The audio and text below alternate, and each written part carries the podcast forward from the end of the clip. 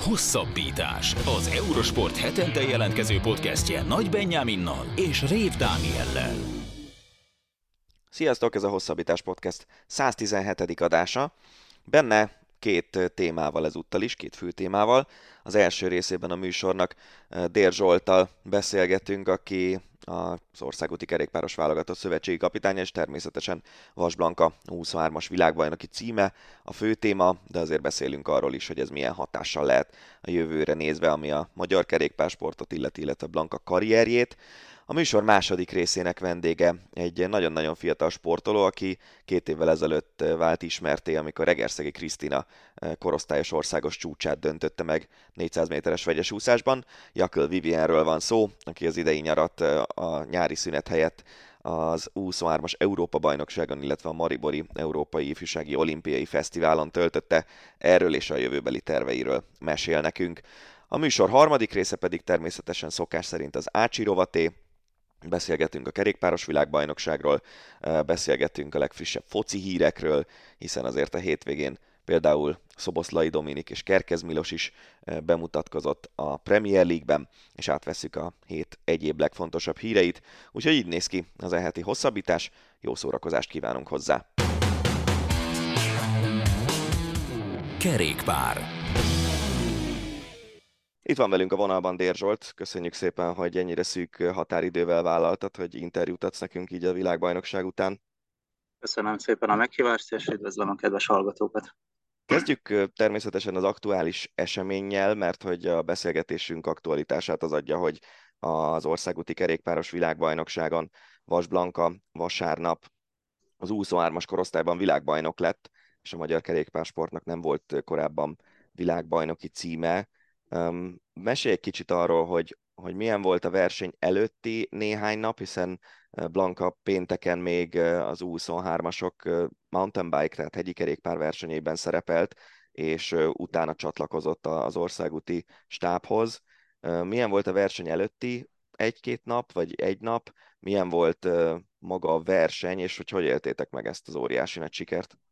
Hát ugye pont úgy voltak a versenyek időpontjai összeegyeztetve, hogy Hans Tamás időfutam versenye után alkalmunk volt elmenni a Monti versenyre is, és így meg tudtuk nézni Blankát is versenyezni, és uh, tudtunk neki szurkolni már, már pénteken. És hát ugye ezután jött ő át az országúti, mondjuk úgy, hogy stábhoz, vagy az országúti kerethez, akkor pénteken még kapott egy masszást a, a saját masszőrétől, majd pedig szombaton a hivatalos pályajáráson vettünk részt, és ugye Blanka mellett még eh, Petra is a csapattagja volt.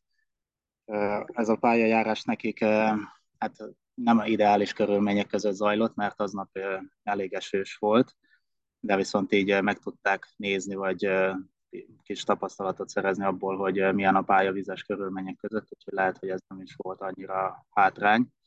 És hát ugye Blanka elmondása szerint fáradt volt a, a Montitól, meg ugye idén nagyon keveset montizott, ott azért más izmok működnek, vagy más izmok is, és ezt ugye megérezte már a, a verseny után is, és másnap is nem, nem azt mondom, hogy küzdött, de, de érezte a verseny hatását. Megtettek kettő-három kört a, a pályán a lányok, majd ezután ugye következett a, na, megszokott ugye pihenés, regenerálódás, masszázsok, és a többi, és így vágtak, vagy így neki a versenynek, vagyis így vártuk a, a versenyt. Abban ugye bíztunk, és, és reméltük előre, hogy, hogy ez a pálya egy nagyon karakterisztikáiban ugye nagyon megfelel Blankának, ahogyan Matthew van der Poelnak is megfelelt, és a, igazából az erős versenyzőknek meg mondhatni ez egy igazságos pálya, tehát véletlen bajnokok és érmesek itt nem születtek.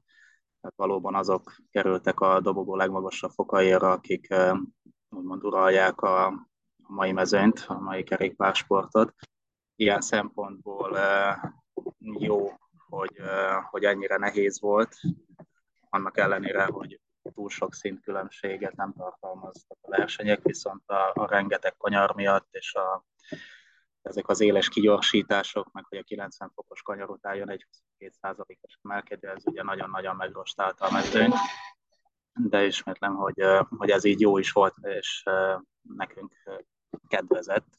Tehát bízva abban, hogy, hogy Blanka jó eredményt tud elérni, igazából én most nem titok, én bíztam abban, vagy valamelyen hát versenyző szájából nagyképűnek hangzana, hogy azt mondaná, hogy, hogy számítok arra, hogy, hogy megnyeri, vagy hogy dobogós lesz, viszont ugye a korábbi eredményekből megítélve én számítottam a, a nagyon-nagyon jó eredményre, sőt arra is, hogy, hogy megnyerni meg az U23-asok versenyét, mert ez bizonyította már korábban is, akár 2021-ben, ugye negyediként ért célba a 2021-es lőveni világbajnokságon, abszolút negyediként, de viszont akkor még nem volt ez a szabály, hogy az 23-asokat külön értékelik egy világbajnokságon. Ez következő évben, 2022-ben az Ausztráliai VB-n bevezette be a, a UCI, majd 2025-ben módosul úgy a szabály, hogy már külön futamban tudnak indulni az 23-as lányok, mint az EB-n is, ahogyan Bocsánat, szóval... közbeszólok, mert érdekelne a véleményed erről a, erről a rendszerről, ami most éppen érvényben van, hogy, hogy az 23-asok a felnőtt mezőnyön belül futnak egy olyan versenyt, amiben nagyon különböző szerepköreik vannak. Neked ez személy szerint hogy tetszik?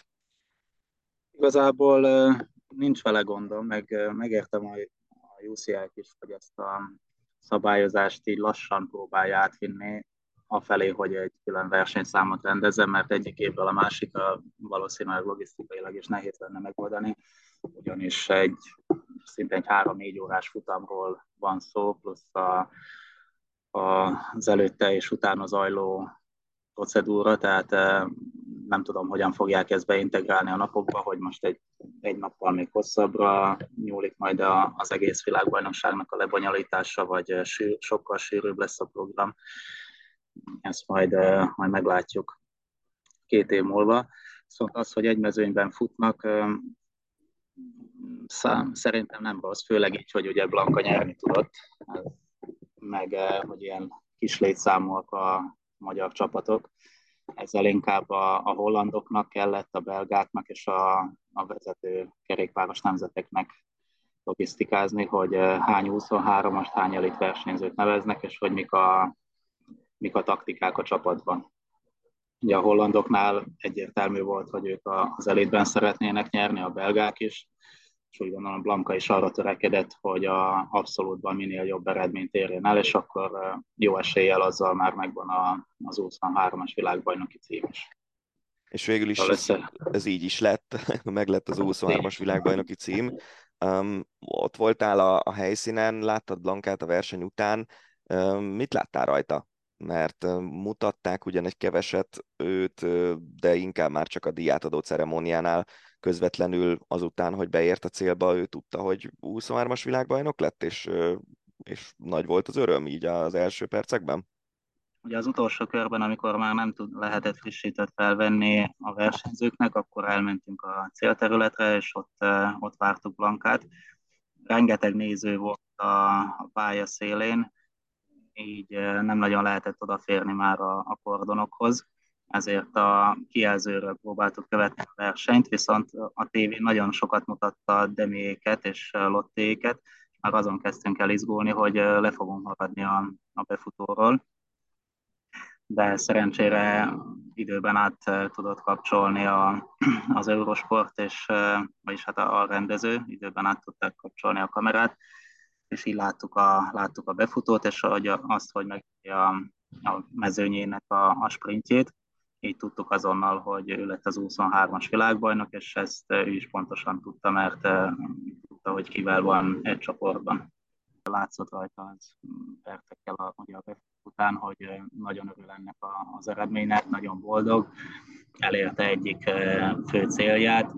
Beszéljünk egy kicsit arról, hogy ez a világbajnoki cím, illetve Blankának a mountainbike-os 23-as VB megszerzett ötödik helye, és a másik magyar versenyző Zsankó Petrának az 23-as időfutam világbajnokságon szerzett ötödik helye, ezek azért nagyon komoly eredmények a magyar kerékpársport szempontjából. Az aranyére miatt gondolom az nem nagyon kérdéses, hogy ez minden idők legsikeresebb világbajnoksága az országúti csapat szempontjából, de, de hogy látod, hogy, hogy ez egy ez, ez az eredmény, ez a világbajnokság, ez jól beleillik abba a tendenciába, ami az elmúlt néhány évben jellemzi a, a magyar kerékpársportot? Szerintem abszolút. De Blanka már évek óta kimagasló eredményeket nyújt, és eh, ahogy már sokszor elmondtam, tehát eh, ez benne volt a pakliban, hogy, hogy valamikor egy trikót fog szerezni, csak, csak idő kérdése volt. Viszont a mögötte lévő egyes, vagy, vagy hát így a kiemelt vagy kimagasló versenyzők mögött lévő versenyzők is, tehát a, a többiek az utánpótlás korosztályban, vagy akár Petra, tehát vannak olyan versenyzők, akik ha, ha még nem is szorosan, de, de itt vannak nyomdokaikban, és lehet rájuk építeni a, a következő években. Ugye Petra is megmutatta az időfutamon, hogy kevés tapasztalattal, és hogy csak két éve van a kerékpársportban, nyilván előtte aktívan sportolt, de, de hogy lehet jó eredményeket elérni, és kis tapasztalatszerzéssel, fejlődéssel, esetleg egy jó háttérrel, egy támogató csapattal ő is még sokkal jobb lehet és sokat tud fejlődni. De összességében ez a, az idei VB szereplésünk szerintem jól sikerült, mert a, a két induló ifi versenyző, Feltoffer Bálint és Takács Zsombor szintén befejezték a, a mezőny versenyt, 45. és 53. helyen, amit azt gondolom, hogy nem egy kimagasló eredmény, viszont egy említésre méltó és egy tisztességes eredmény tőlük, mert ott is abban a mezőnyben is több, mint a mezőny fele, felének nem sikerült teljesítenie a távol sem. Úgyhogy ez, ahogy már mondtam, egy igazságos VB volt, és valóban kihozta azt az eredményt, amit esetleg egyes versenyek vagy, vagy egy könnyebb pálya nem mutat meg, mert ott ugye meg lehet bújni, lehet kicsit taktikázni, lehet szélárnyékban menni, viszont itt, eh, itt mindenki magáért ment, úgymond, és a, tényleg a maximumot, a saját legjobbát kellett a mindenkinek már ahhoz is, hogy, eh, hogy célba tudjon érkezni. Szóval eh, én bizakodó vagyok, hogy, hogy lesz utánpótlás, és minőséges utánpótlás, és hogy ezen is felbuzdulva, tehát ezeken a sikereken, Blanka sikerén, vagy akár Rati sikerein, hogy, hogy a, a fiatalok is plusz motivációt kapnak, és másképpen nézik, vagy állnak hozzá ehhez a, ehhez a sporthoz, és kicsikét komolyabban veszik, és végre elhiszik, hogy, hogy valóban lehetséges, és sikerül hát többeknek Magyarországról ilyen szintekre eljutni, tehát a világ élvonalába. Szerinted ez mennyire öngerjesztő ez a folyamat? Mert hogy csak nagyon sokat gondolkoztam a, a világbajnokság óta azon, hogy, hogy itt az elmúlt tulajdonképpen öt évben olyan eredményeket ért el a magyar kerékpársport, amire öt évvel ezelőtt azt mondtuk, hogy szinte elképzelhetetlenek. Ö, visszaemlékeztünk arra többször is már az eurosportos kollégákkal, akikkel már több mint tíz éve közvetítünk kerékpárversenyeket, hogy, hogy volt olyan időszak, amikor még azok voltak a legnagyobb magyar élmények, meg magyar eredmények, amikor téged láthattunk versenyezni ilyen Tour of Hainanon, meg ilyesmi, és annak szurkolhattunk, hogy esetleg egy szakaszgyőzelem összejöjjön, vagy egy jó helyezés egy sprintben, 2016-17-ben, és aztán 18-tól, meg főleg 19-től kezdve, amikor ugye két magyar végzett a Tour de Hongri dobogóján összetettben a fiúknál, Vas Blanka legjobb tízben zárta a junior lány világbajnoki versenyt a VB-n, onnantól kezdve meg nagyon folyamatosan szinte, és folyamatosan egyre erősebb eredményei vannak a magyar kerékpársportnak. Az, hogy, hogy ezek az eredmények jönnek, ezek automatikusan vonzani fogják szerinted a jövőben azt, hogy több gyerek fog megpróbálni kerékpározni, azok közül a tehetségesek akár 10-15 év múlva szintén nagy eredményeket érnek el, vagy ez nem ennyire egyértelmű? Ugye ezt nehéz megjósolni. Az biztos, hogy tehát az ilyen eredmények eléréséhez kellenek a, a kiváló tehetségek, és tehetséges versenyzők, valamint a, a háttérrendszer, tehát most gondolok itt a szövetségre és a, a Magyar Kerékpáros Szövetség működésére, hogy sokkal szervezettebb és rendszerezettebb az elmúlt években, és én, én is próbálom ezt táplálni és sugalni a versenyzőknek, vagy versenyzők felé, hogy, hogy el lehet érni az eredményeket, és tudnak ők is fejlődni, valamint, hogy bízzanak és higgyenek magukban, tehát ebben a sportban ugye véletlenek nincsenek, tehát a, gyakorlatilag amit beleteszel, azt tudod belőle később ki is venni, tehát rengeteg-rengeteg alázat kell, nem csak a versenyzőktől, hanem ugye egyáltalán kerékpársportban résztvevő vagy működő, dolgozó minden embertől vagy szereplőtől, és akkor, akkor szerintem megtérülnek az eredmények, és a befektetett, vagyis hát a befektetett munka megtérül, és a, az eredmények ezt visszaigazolják majd. Hogy mennyire öngerjesztő, azt hát nehéz kérdések ezek, és ezt több, több szempontból lehet ugye megközelíteni valóban, eh, valóban vannak, vagy, vagy ez a tendencia mutatkozik, amit mondtál, hogy, eh, hogy egyre, egyre jobban és jobb és jobb eredmények születnek, amikről eh, gyakorlatilag tényleg csak néhány évvel ezelőtt csak álmodni mertünk, hogy, hogy lesz egy Walter Attilánk, aki, aki ott van majdnem a túrkeretben első számú tartalékként a világ legjobb csapatában teker, egy, egy női világbajnokunk, tehát ezek, ezek akkora sikerek, amik, amik tényleg nem volt korábban ezek példa. Az utánpótlás korú versenyzőket, tehát a tömegbázist azt igazából nehéz növelni. Ugye Magyarországon nagyon sokan szeretnek kerékpározni, viszont kevesen nézik versenyszerűen. És talán ezek a kiemelt eredmények így még nagyobb csodának számítanak, hogy ebből a, a szűk versenyzői körből kerülnek, vagy generálódnak ekkora, ekkora sikerek.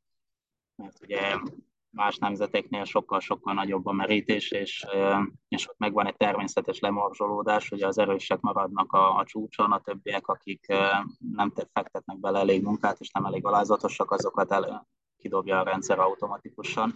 Szóval Magyarországon arra kell figyelni, hogy ezt a néhány versenyzőt minél tovább megtartani, és tényleg belőlük is a lehető legjobb rájuk figyelni folyamatosan erre törekszünk mi a, a szövetségben, és én is a, a munkámmal, hogy a fiatal korcsoportoknak is már olyan feltételeket és versenyeket tudjak biztosítani, vagy tudjunk biztosítani, amelyek közel viszik őket a, a tűzhöz, és betekintést kapnak a kerékpársportba, és azokkal a versenyzőkkel tudnak gyakorlatilag vár mellett haladni, már 15-6 éves korban, akikből később akár világbajnokok lesznek, vagy akikkel ugye folyamatosan majd ők is versenyezni fognak későbbi karrierjük során is.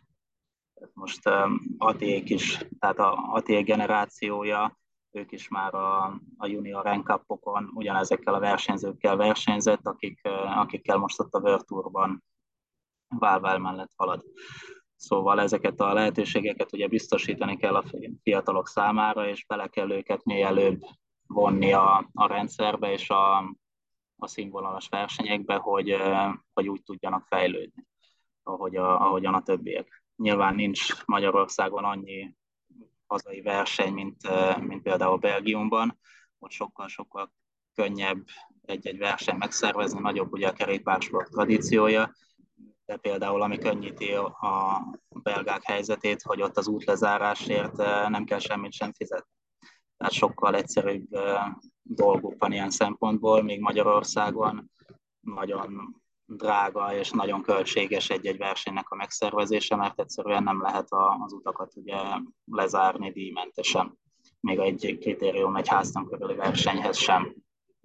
Ez, ez nem szerencsés számunkra, és ezért próbálom hogy külföldön is minél többet részt venni az utánpótlással az, hogy a, a fiatalokban ezek a, az eredmények hogyan csapódnak le, és hogy ők mit látnak ebből, vagy hogy mennyire motiválja őket, ezt ugye nehéz megmondani, mert minden, minden versenyző, vagy minden gyerek másképpen értékeli ezt, vagy más, más megközelítésből nézi. Most van, akiket nagyon motivál, és bízik magában, és ő is elhiszi magáról, hogy képes lesz ilyen szintekre jutni vannak olyanok, akik csak hát látják, mint hogyha egy idegenről lenne szó, egy, nem tudom, egy belgáról, vagy olaszról, és, és különösen nem mozgatja meg, hogy, hogy most a honfitársa ér el ilyen eredményeket. Hát összetett és nehéz dolog ez, és igazából erre nincs egy, egy bevált taktika, egy módszer, egy rendszer, ami, amit azt mondom, hogy jó, akkor ezt csináljuk, és akkor ebből, ebből biztosan siker lesz, hanem, hanem így mindent egy kicsit, és össze kell rengeteg dolgot és tényezőt vonni. Így utolsó kérdésként érdekelne a véleményed arról, hogy, hogy Blankában mit látsz a, a következő években. Nyilván országúti kapitányként kicsit az országút felé húz a szívet, gondolom, de azért három különböző szakákban volt a korosztályában világbajnoki érmes, ami önmagában egy egészen kiemelkedő dolog. Hol látod neki mondjuk a következő három-öt évét, hogy, hogy melyik szakákban lehetnek a legjobb esélyei a, világ elitbe való folyamatos szereplésre, ha egyáltalán még ez egy jövőbeli kérdés, és nem a jelen helyzet?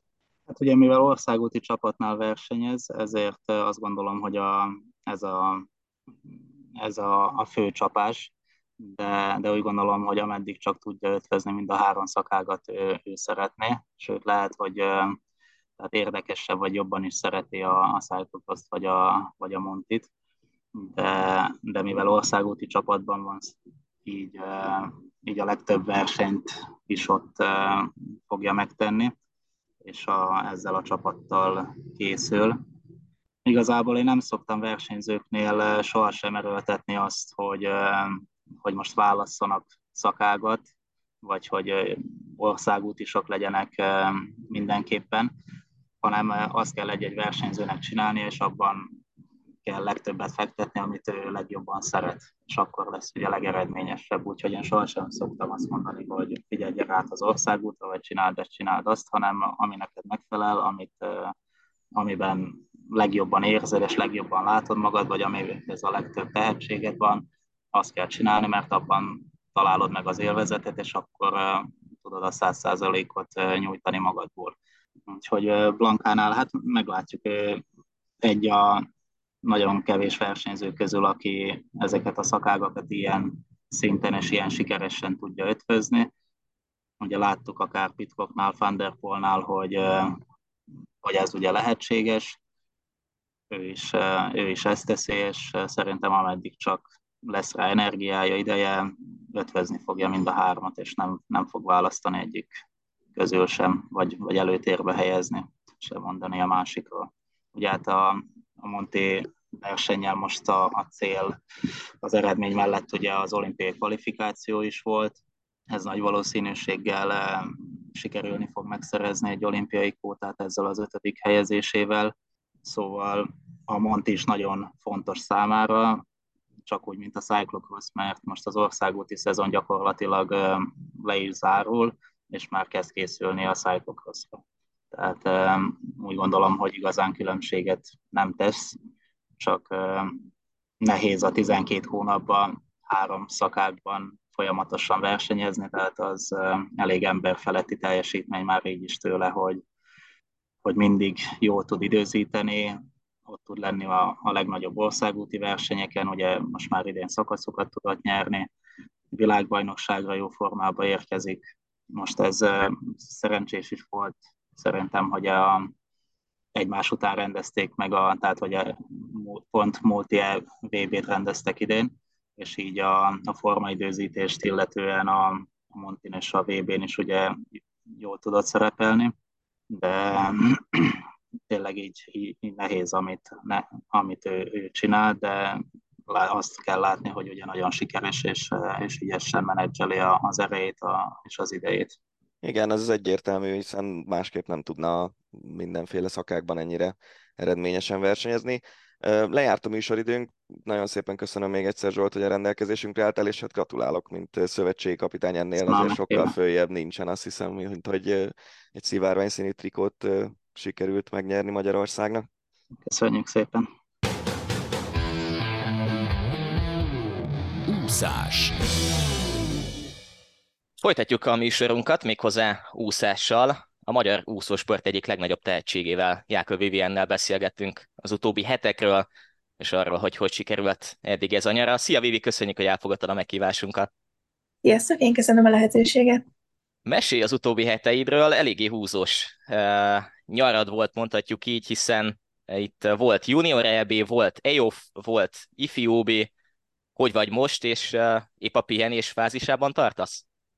Hát igen, a héten kezdődik meg nekem a nyári szünet, a héten vagyok csak otthon. Elég húzós egy július volt, ugye így, ahogy felsoroltad a versenyeket, nagyon nehéz volt. Gondolom, hogy a korosztályod nagy része, akik nem elit sportolók ebben az életkorban, leginkább a nyári szünettel töltik ilyenkor az idejüket. Te hogy éled ezt meg, hogy, hogy neked végig kell sportolnod a nyarat, és aztán elkezdődik az iskola, elkezdődnek a hétköznapi edzések, és, és megy tovább minden. Mm, nincs meg benned az a félelem, hogy, hogy ez a túlhajtszoltsághoz vezethet, hogyha, hogyha minden év így zajlik egy darabig még? Annyira nincsen egyébként. Néha azért így kicsit bánom tényleg, hogy nincsen nagyon nyári szünetem, és csak pár hét pihenőt kapok így a végén. De hát úgy gondolom, hogy azért a, meghozza majd a gyümölcsét ez a sok munka. Mesélj egy picit arról, hogy hogyan zajlott a felkészülés, ugorjunk vissza néhány hónapot. Ugye az áprilisi országos bajnokságon, a felnőtt országos bajnokságon 400 vegyesen lett a második. Hogyan nézett ki azután az a néhány hét, ami így az IFI EB-ig vezetett, ugye a Belgrádi IFI EB-ig. Ott volt talán két hónap, hogyha, hogyha jól rémlik a, a két verseny között. Igen, um, utána itthon folytattuk ugye a felkészülést, um, és előtte, még az ifjú EB előtt uh, voltunk Balatonon edzőtáborban, egy ilyen kétetes edzőtáborba, és, és ott készültünk az EB-re. Menjünk sorban itt a különböző mm, világversenyeken, amiket úsztál a nyár folyamán, vagy inkább azt mondom, hogy az elmúlt fél évben. Felnőtt magyar OB-n szereztél egy ezüstérmet, azt hogy élted meg, hogy, hogy 14 évesen már föl tudtad venni a versenyt a, a legjobb úszókkal, akik közül azért elég nagy sztárok is ott voltak a vertmezőnyben? Hát nagyon örültem neki. Ugye tavaly harmadik lettem felnőtt óbén, úgyhogy nagyon örültem, hogy most sikerült egyet előrébb lépnem, és mellé az idő is nagyon jó lett, úgyhogy nagyon büszke voltam magamra. Amúgy általában te inkább időben gondolkozol, vagy, vagy helyezés? Inkább időben. Uh-huh. Mesélj egy picit a, az IFI EB-ről, ugye ott is, ahogy Dani említette itt a, a korosztályokat, ott is ugye még nagyon-nagyon fiatalnak számítasz. Mennyiben volt más mondjuk egy IFI EB mezőnye, vagy érzése inkább, mint akár a felnőtt OB? Éreztél-e különbséget, és milyen volt összességében a Belgrádban töltött néhány nap? Hát igen, azért kicsit így fura még így nemzetközi úszókkal találkozni, versenyezni, de, de nagyon jó érzés, nagyon nagy adrenalin löketet ad. Nagyon élveztem ott Belgrádban, nagyon jó volt a csapat, nagyon jó volt a verseny, úgyhogy, úgyhogy nagyon tetszett. Az nem volt furcsa, hogy annak a csapatnak egy része az ment a felnőtt VB-re Japánba, a másik része meg, meg itt Európában, főleg az EOF-ra készült, hogy, hogy kialakult egy csapat, volt egyfajta jó hangulat, és aztán így szétrebbentetek? Ö, annyira nem volt fura, ö, nagyon büszke vagyok a lányokra, ugye, akik mentek most a, a felnőtt VB-re, nagyon ügyesek. Hát ö, igen, kicsit így össze-vissza vannak a korosztályok benne, de, de nagyon örülök neki egyébként, hogy így összeszokott ez a csapat. Mesélj egy picit erről a, a csapatról, olyan szempontból, hogy milyen volt odakint az a, az a néhány nap, hogy kell elképzelni ilyenkor egy, egy EB-t. Van egy ilyen kis összeszokós időszak, amikor tényleg úgy az utazással mindennel együtt egymásra tiszolódtok, vagy nyilván azért sokat találkoztok, megismeritek egymást edzésekről, versenyekről, OB-kről, stb. Kellett egy ilyen folyamat, hogy úgymond te is beépülj ebbe a csapatba? Hát ugye tavaly az IFIA-ben voltam így először ezzel a csapattal, és, és akkor kezdtünk el így kicsit összeszokni, vagyis hát, hogy akkor kezdtem el én is így a csapat része lenni. Egyébként úgy szokott kinézni, hogy ugye IFIA előtt pár nappal kimegyünk, hogy ugye tudjunk még ott edzeni, és akkor van ilyen kicsit ilyen, hát ilyen szabadidőnk, akkor tudunk így kicsit egymással is lenni. Egyébként, ha ugye elkezdődik a verseny, akkor mindenki a saját szobájában van, már fókuszál, megpihen. Amikor te fiatalként bekerültél ebbe az IFIEB-s társaságba, akkor ott volt-e olyan dinamikája az egésznek, hogy te vagy itt a legfiatalabb, te vagy az újonc, úgymond a csapatban, milyen volt az idősebbeknek, akik nyilván még szintén tizenévesek bőven, a, a reakciója arra, hogy te már 13 évesen bekerültél, és, és mennyire volt befogadó a közösség? Nagyon befogadóak voltak, nagyon aranyosak voltak, tényleg segítettek mindenben.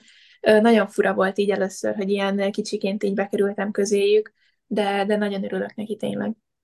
Akkor ilyen szempontból nem is érzel nagyon úgymond rivalizálást, vagy, vagy semmi ilyesmit a, a többiek szempontjából mondjuk? Nem nagyon. Mesélj magáról a, az EB-ről úgy, mint, mint versenyek szempontjából, ugyebár hiába vagy, vagy voltál az egyik legfiatalabb, akár az egész EB mezőnyt tekintve, azért itt voltak nagyon jó eredmények, nem csak helyezésekben, hanem időben is. Ugye az a 440-66-os egyéni csúcs 400 vegyesen, az nem csak a te egyéni csúcsot, hanem a 14 és a 15 éves korosztályban országos csúcs is. Ugye Jakabos Zsuzsanna tartottam elég régóta, talán már 20 éve. Hogyan értékeled ezt az időt, meg milyenek voltak úgy általánosságban ezek az úszások ott Belgrádban? Nagyon örültem neki, ugye főleg a 400 vegyesre készültünk, úgyhogy várható volt, hogy egy jó időt úszok, de erre azért nem gondoltam volna, hogy, hogy 440 körül tudok úszni.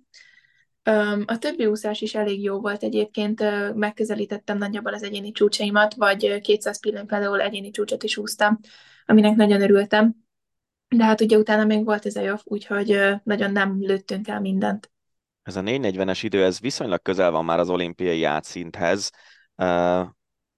úgy számolsz a következő nyárra, hogy, hogy Párizsban szeretnél ott lenni, és mire lehet elég a jelenlegi fejlődési ütemedben a Párizsi olimpián a, a mostani 440-es idő?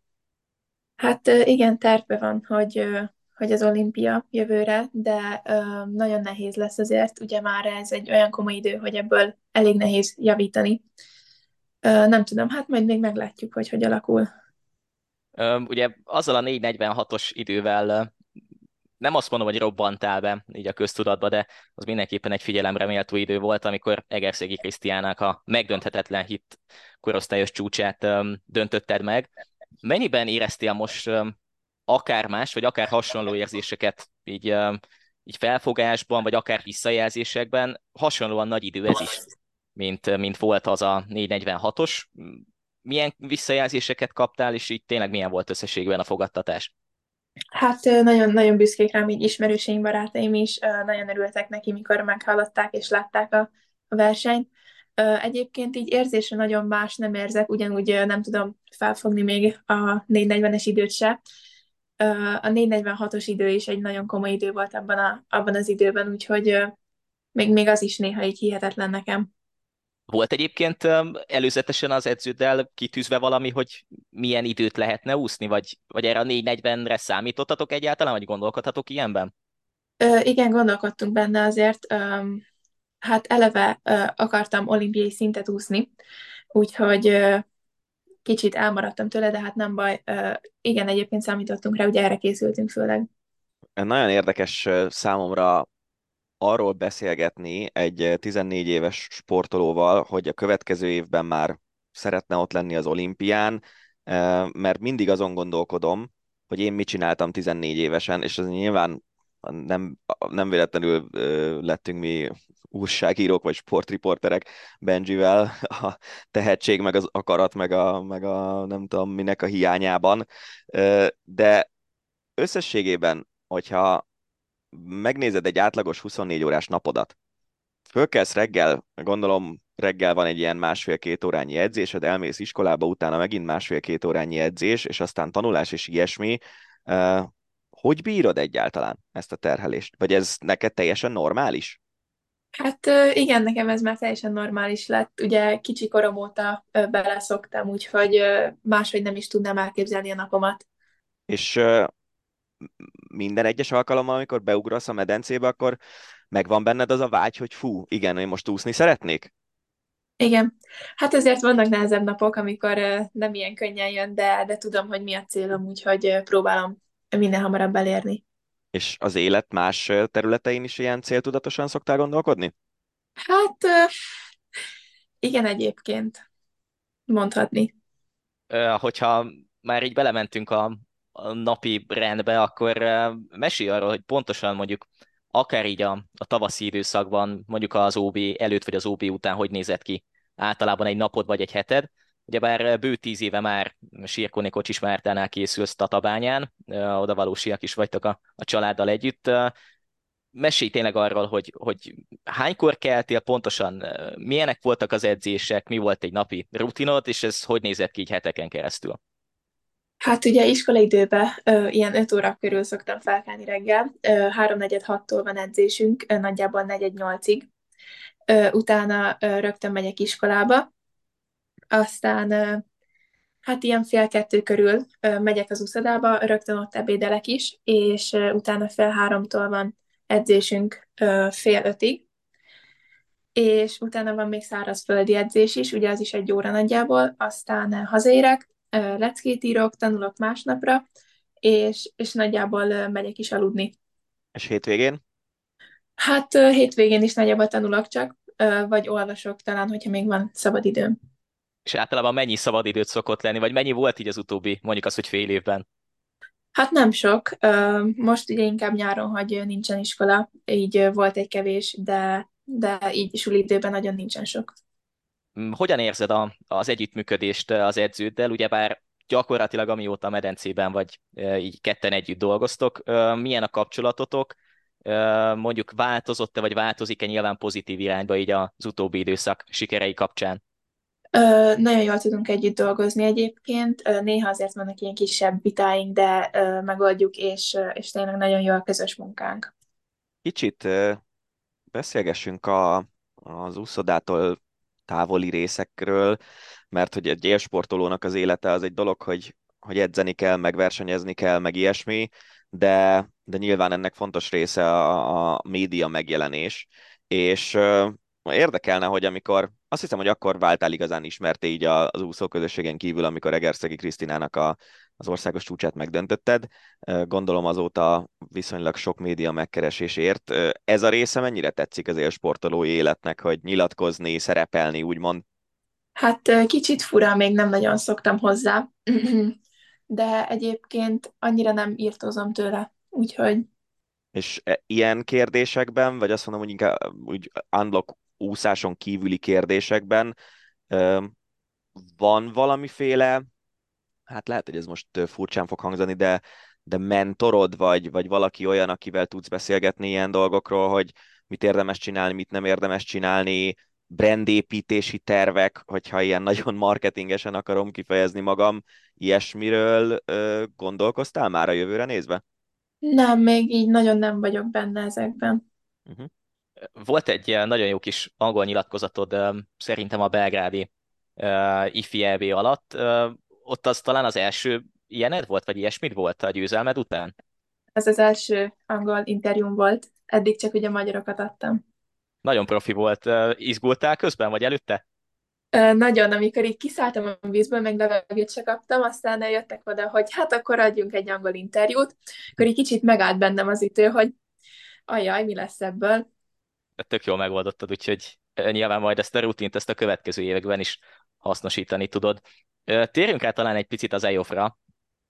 Említetted azt, hogy még azért a tartalékokat az, azokat meg kellett hagyni a Mariborra. Ez mit jelentett edzés felkészülésben? Hogyan élesítettétek a csúcsformát? Egyáltalán kellett-e igazán csúcsformát élesíteni, vagy ezt szépen tudtátok tovább menni az IFI után? Hát uh, után azért próbáltunk még egy kicsit um, ilyen uh, hosszú távú edzéseket úszni, uh, hogy a 800 gyorsra készüljek inkább. Uh, ugye aztán a végén egy kicsit sprint, sprinteket is úsztam mindig, hogy, uh, hogy azért megmaradjon bennem ez a gyorsaság.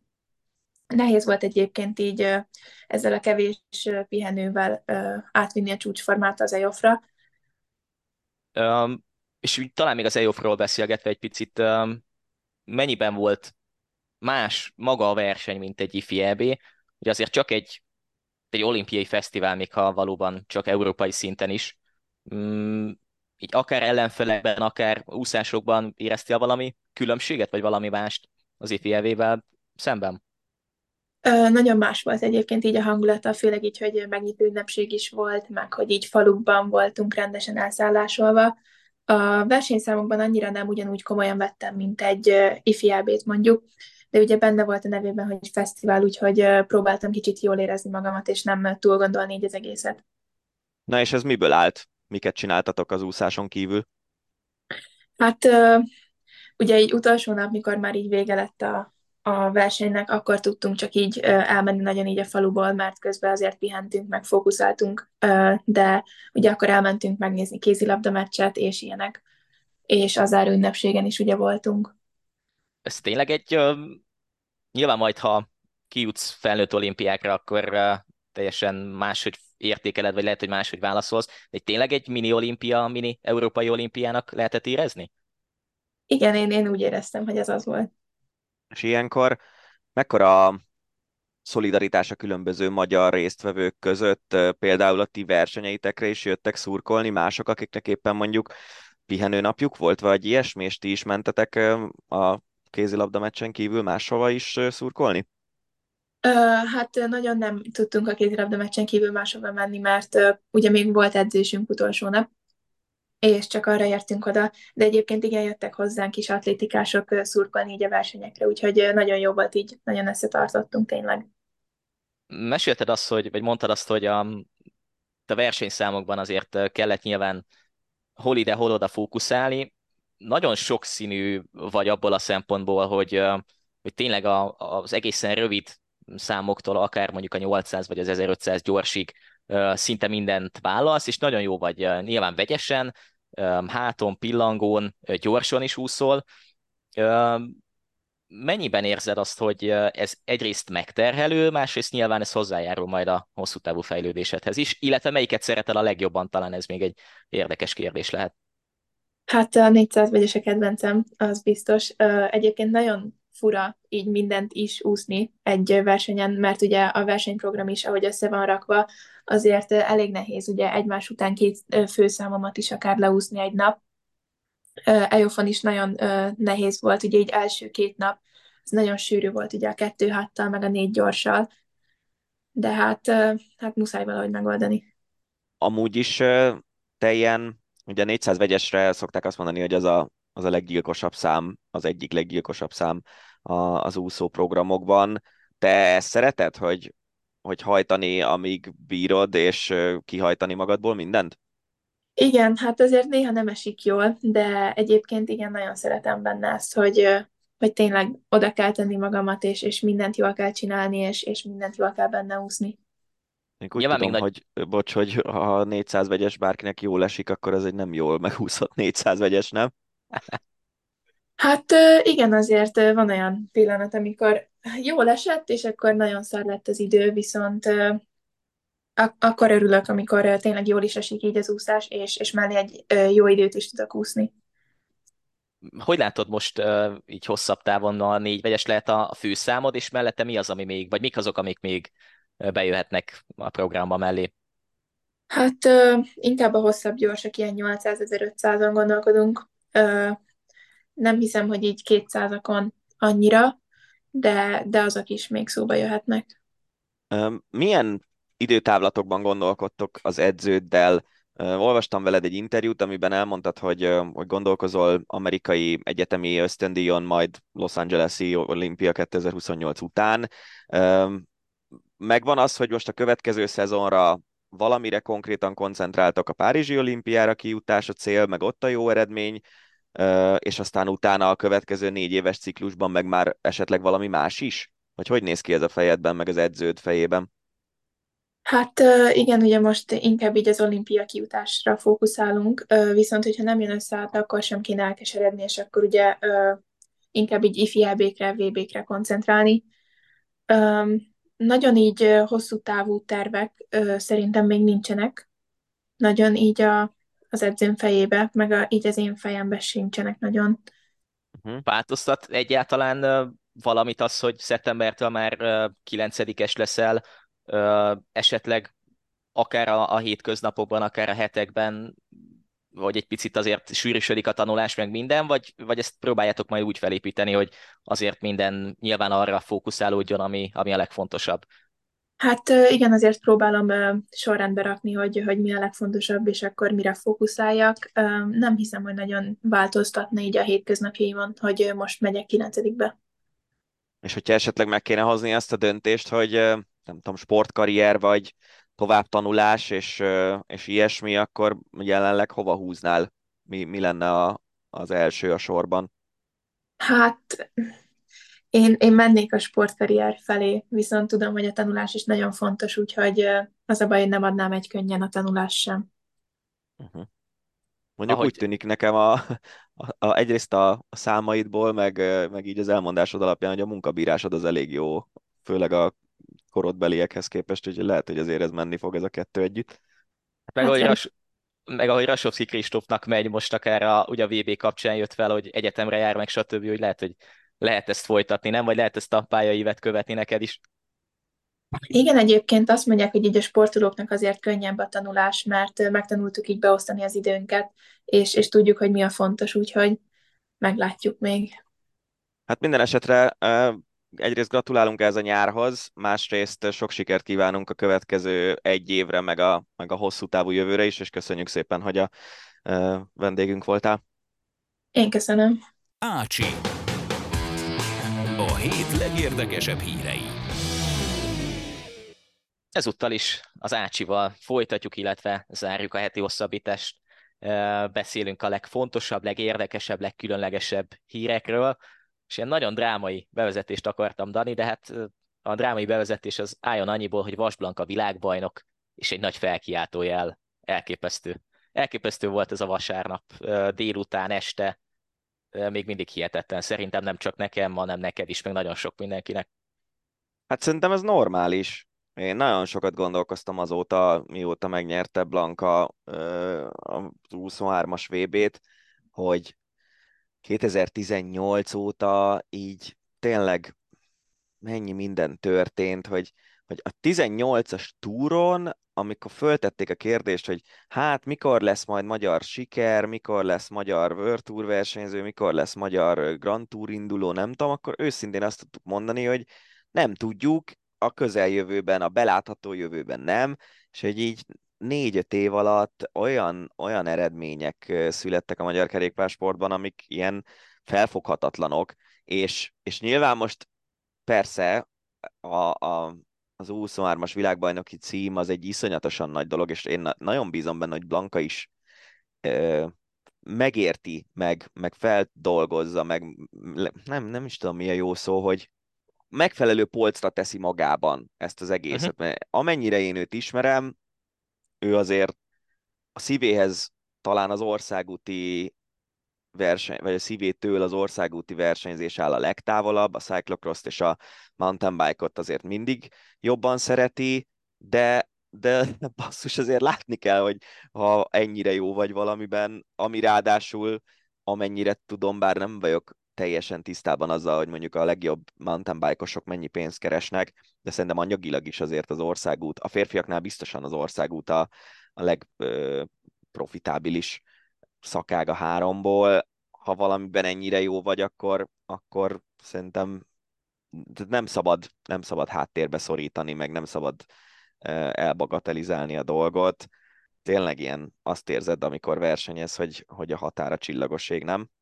Igen, és én is azon gondolkoztam így a VB cím után, hogy vajon ha azt a kérdést kapta volna meg, hogy az U23-ban győzzön országúton, vagy U23-ban győzzön Montiban, ugye ahol ötödik lett, akkor melyiket választotta volna? Nyilván a Montit, mert ugye múltkor is elmondta egy interjúban, hogy, hogy azért még mindig a Monti az, ami a szívhez a legközelebb áll, de basszus be kell látni azt, hogy amilyen sprintet uh, csinált itt a 11. helyért az elit mezőnyben, olyanokat előzött meg, akik mondjuk lehet, hogy 10-ből 7-szer biztosan megverték volna, akár mondjuk Persikúra gondolok egy ilyen hajrában, Ja, Hogy- nem. Szerintem tízből nem veri meg Persikó hétszer a Blankát de most. megverte volna mondjuk tavaly. Most nem. Tavaly igen, persze. Tehát azt mondom, hogy megverte ja, volna bocs. annó. És hogy most, tehát amit mondjuk a Giron is mutatott Blanka a sprintben, az alapján tényleg átkezdett formálódni olyanná, hogy, hogy, hogy ebben nagyon komoly jövő lehet. Igen, eddig, és is, ugye, eddig is ezt reméltük, de talán ez most nálam már egy magasabb szint, tehát egy komolyabb szint. Szerintem ez, ez tök egyértelmű, hogy ő szintet lépett, és ez, ez ugye a 11. helyért ment ez a sprint a nagy versenyen, de hogyha ebben a körpályában mondjuk kettővel kevesebb az emelkedő, meg öttel kevesebb a kanyar, akkor lehet, hogy már a harmadik helyért megy ez a sprint a nagy végén, és megnyerte volna akkor is. Tehát, hogy itt, itt azt kell látni szerintem, hogy hogy egy ilyen Marianne Foss típusú versenyzővé kezd válni Blanka, akinek Pontosan. annyi győzelme van, hogy nem tudja hova tenni őket a, a polcon.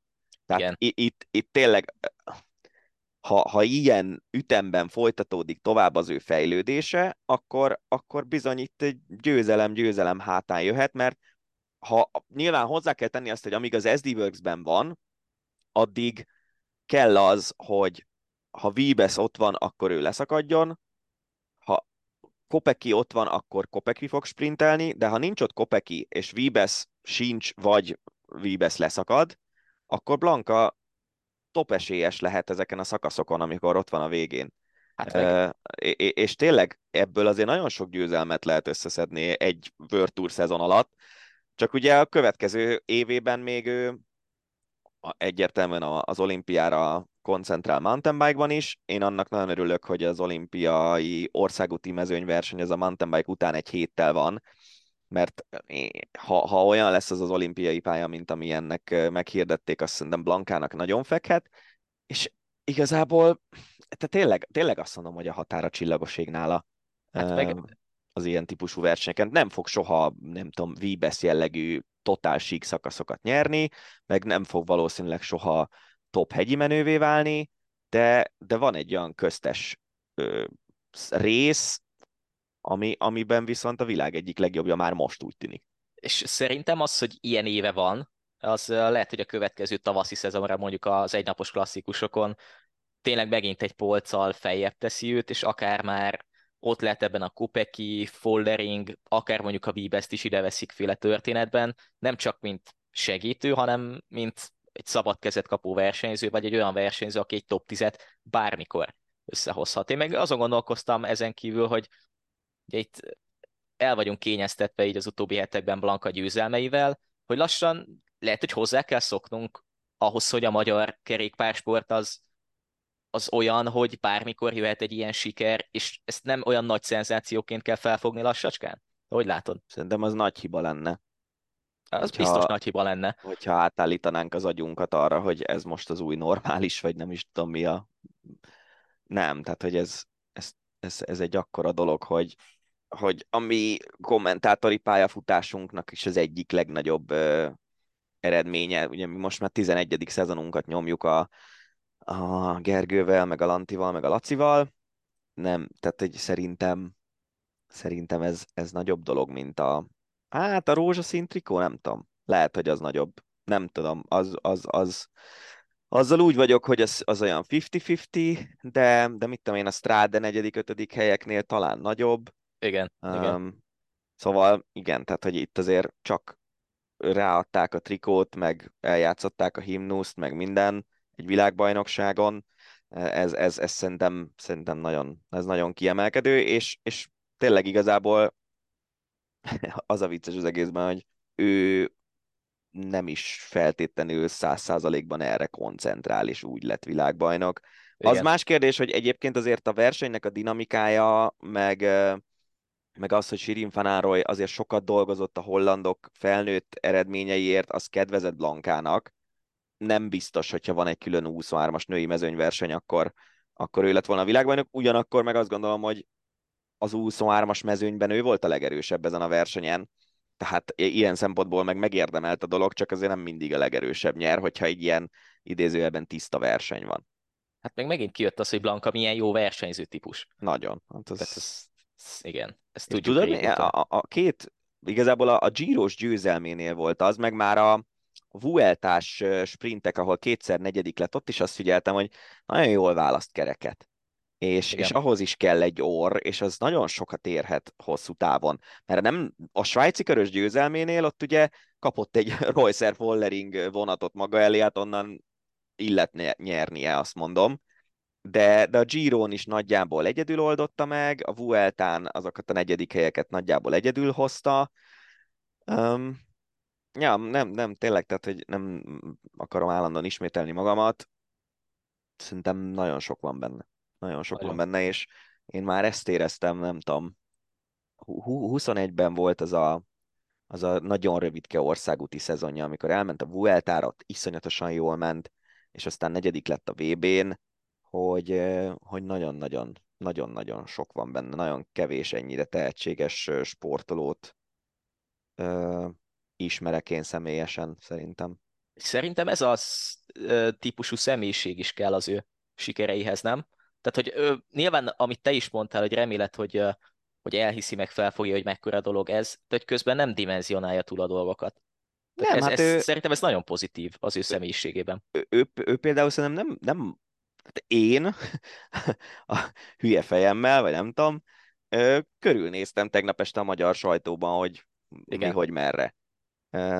Ő biztos vagyok benne, hogy nem. Száz százalék. És, és egyébként ez tök érdekes, hogy Ati például, ő, ő nagyon ilyen, hogy ő kommenteket olvas, meg, meg nem tudom. Néha hozzá is szól, meg igen, ilyen. Igen, azok a legjobbak, amikor kicsit helyre tesz tévedéseket, azok viccesek. De, de Blanka szerintem ő abszolút nem. Tehát, hogy ő, ő nagyon szeret bringázni, mm, és, és igazából ennyi, vagy nem tudom. Tényleg nem, nagyon, nagyon kíváncsi leszek, majd remélem, hogy hamarosan tudok vele beszélni kicsit személyesen, hogy, hogy mennyire, mennyire érzi át ennek a jelentőségét. Igen. Hát reméljük, hogy, hogy olyan helyre teszi ezt magában, hogy abból még építkezni tudjon, és tényleg az az olimpiai mezőnyverseny akár, akár kifejezetten kedvezhet is feküdhet neki. Majd picit áttérünk magára a világbajnokságra egy összességében, akkor, akkor azért itt voltak, voltak jó történetek, voltak nyilván balhésabb sztorik, akár ha a férfi mountain bike-ra gondolunk, így a Van Der Poel meg Pitcockék rajthelye kapcsán, de hogy ez a tíz nap, ez szerintem egy tök jó kezdeményezés volt, nem tudom, hogy te egyetértesz ezzel, vagy nem, de hogy nekem tetszett kifejezetten, hogy így nagyjából minden egyben volt. Nekem is így azért ez, ez szerintem jobban fölhívta így a figyelmet a, a multidisciplinás versenyzőkre, hogy, hogy itt milyen, tehát azért nagyon komoly dolog, ha belegondolsz, mit tudom én, nyerni két aranyat, egy bronzot a pályán, és aztán megnyerni öt nappal később a, a mezőnyversenyt országúton, vagy akár nem tudom, Van most nyilván egy furcsa eset, hogy világbajnokként elment montizni, és aztán elesett az első kanyarok egyikében, de ha jól szerepelt volna, amiben egyébként én szkeptikus vagyok egy kicsit, hogy jól szerepelt volna-e, akkor is. Izé, a, a, a, az UCI Sheet Show az viszont hát tényleg ez a szervezet, hogy, hogy hányszor kerül elő az, hogy mennyi probléma van velük. Én nem tudom, hogy mondjuk egy mondjuk egy fociban, hogy mondjuk mit tudom a FIFA-val, meg az UEFA-val való problémák, azok azok nem gyűrűznek le magukig a meccsekig, nem?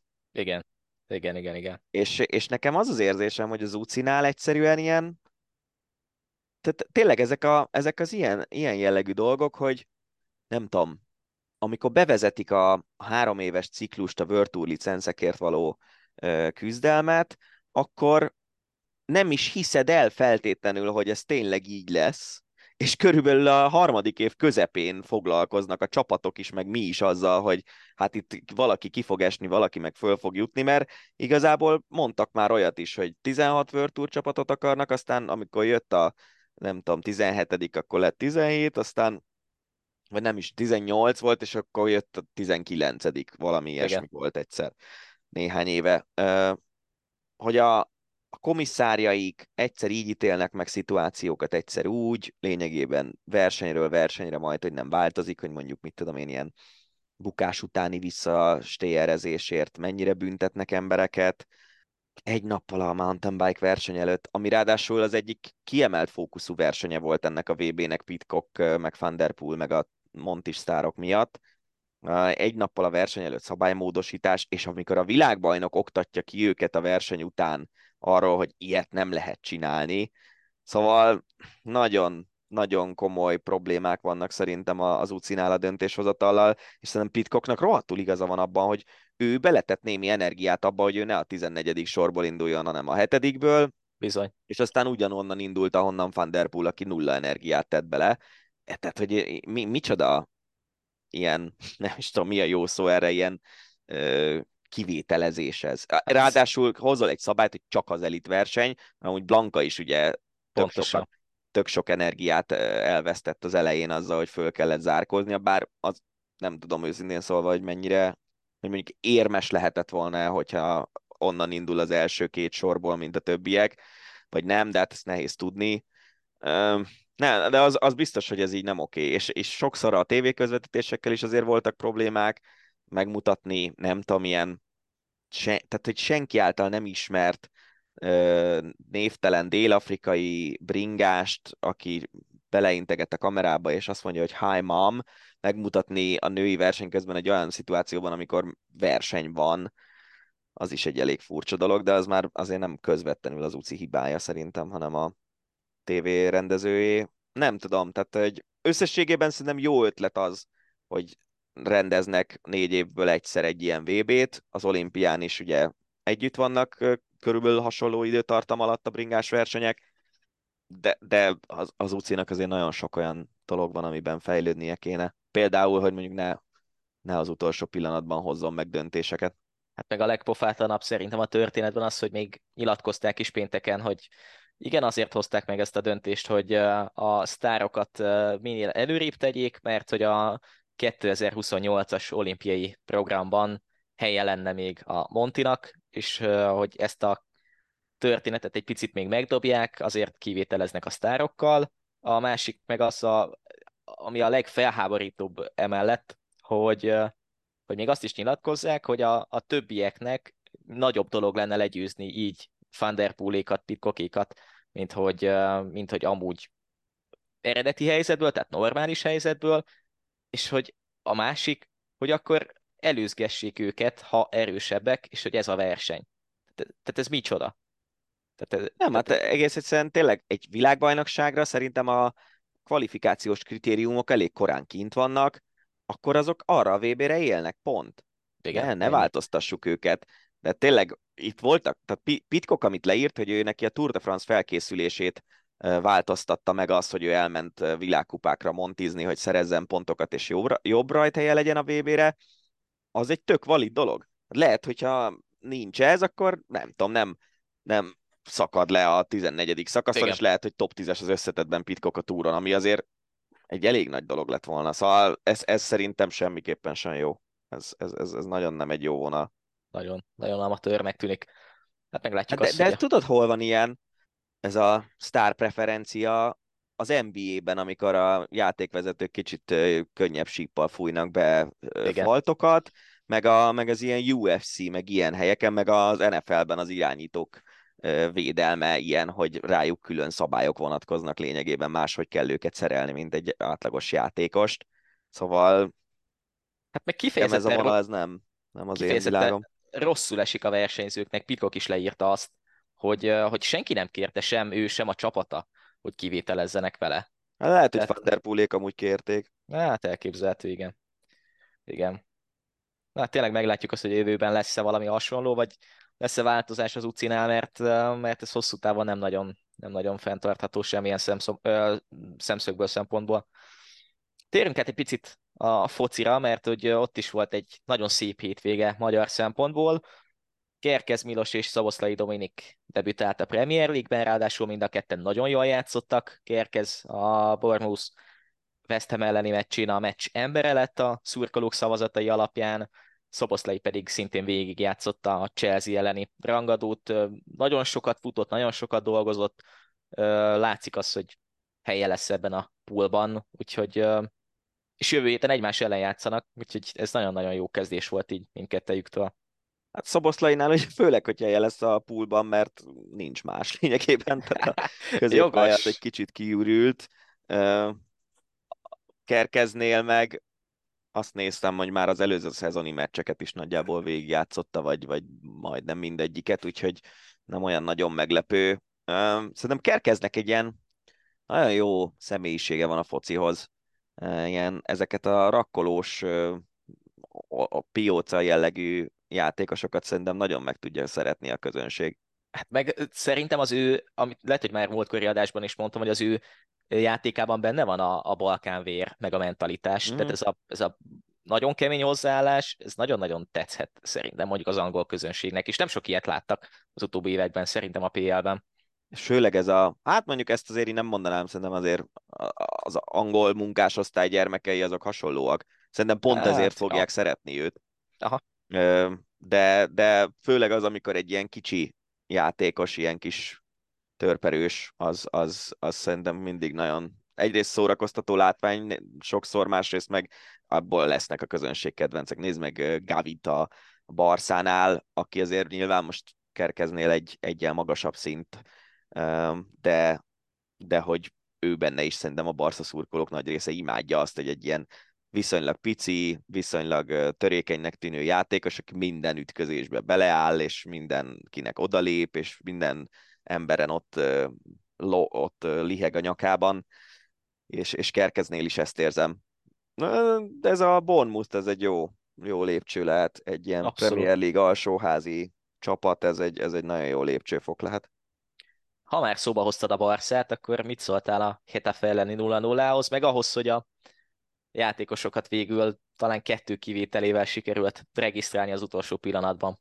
Hát látod, megint a múlt heti téma újra megúszta a csapat a dolgot. Igen, igen. De azért az vicces, hogy a cserekapust azt azért nem sikerült, Ündogán talán, még, igen. talán Márkusz alonso sem. Ő volt a másik, aki, Lehet. aki kimaradt a történetben. Nem, Inigo Martinez, azt tudom, hogy őt nem. Igen, mindegy, őt sem. Igen. Mindegy, ez bohózat. Maga a meccs, ez meg nem volt egy nagy eresztés szezon elejé forma, tudod, kifogás nagyon generátor. Szép, nagyon szép, nagyon szép, nagyon szép, igen. De, ja, hát figyelj, mindegy, majd lesz valami. majd lesz ez jobb vagy rosszabb. Igen, tudja. majd meglátjuk, milyen lesz ez. Magyar foci. A magyar foci szépségei ezúttal is kijöttek, hiszen a Fradi előbb tönkreverte a Máltai Hámrunt a konferencia liga selejtező első meccsén, aztán kikapott a Puskás Akadémiától itthon. Mm. Szerintem az egész, igazából amíg tartanak a selejtezők, a Fradi összes meccsét el kéne halasztani. Ez, ezt látom a megoldásnak. Láttam ma reggel az NSO-n, hogy már a mezőkövesd elleni meccset halasztani szeretnék. Bizony. Kabaré, nem?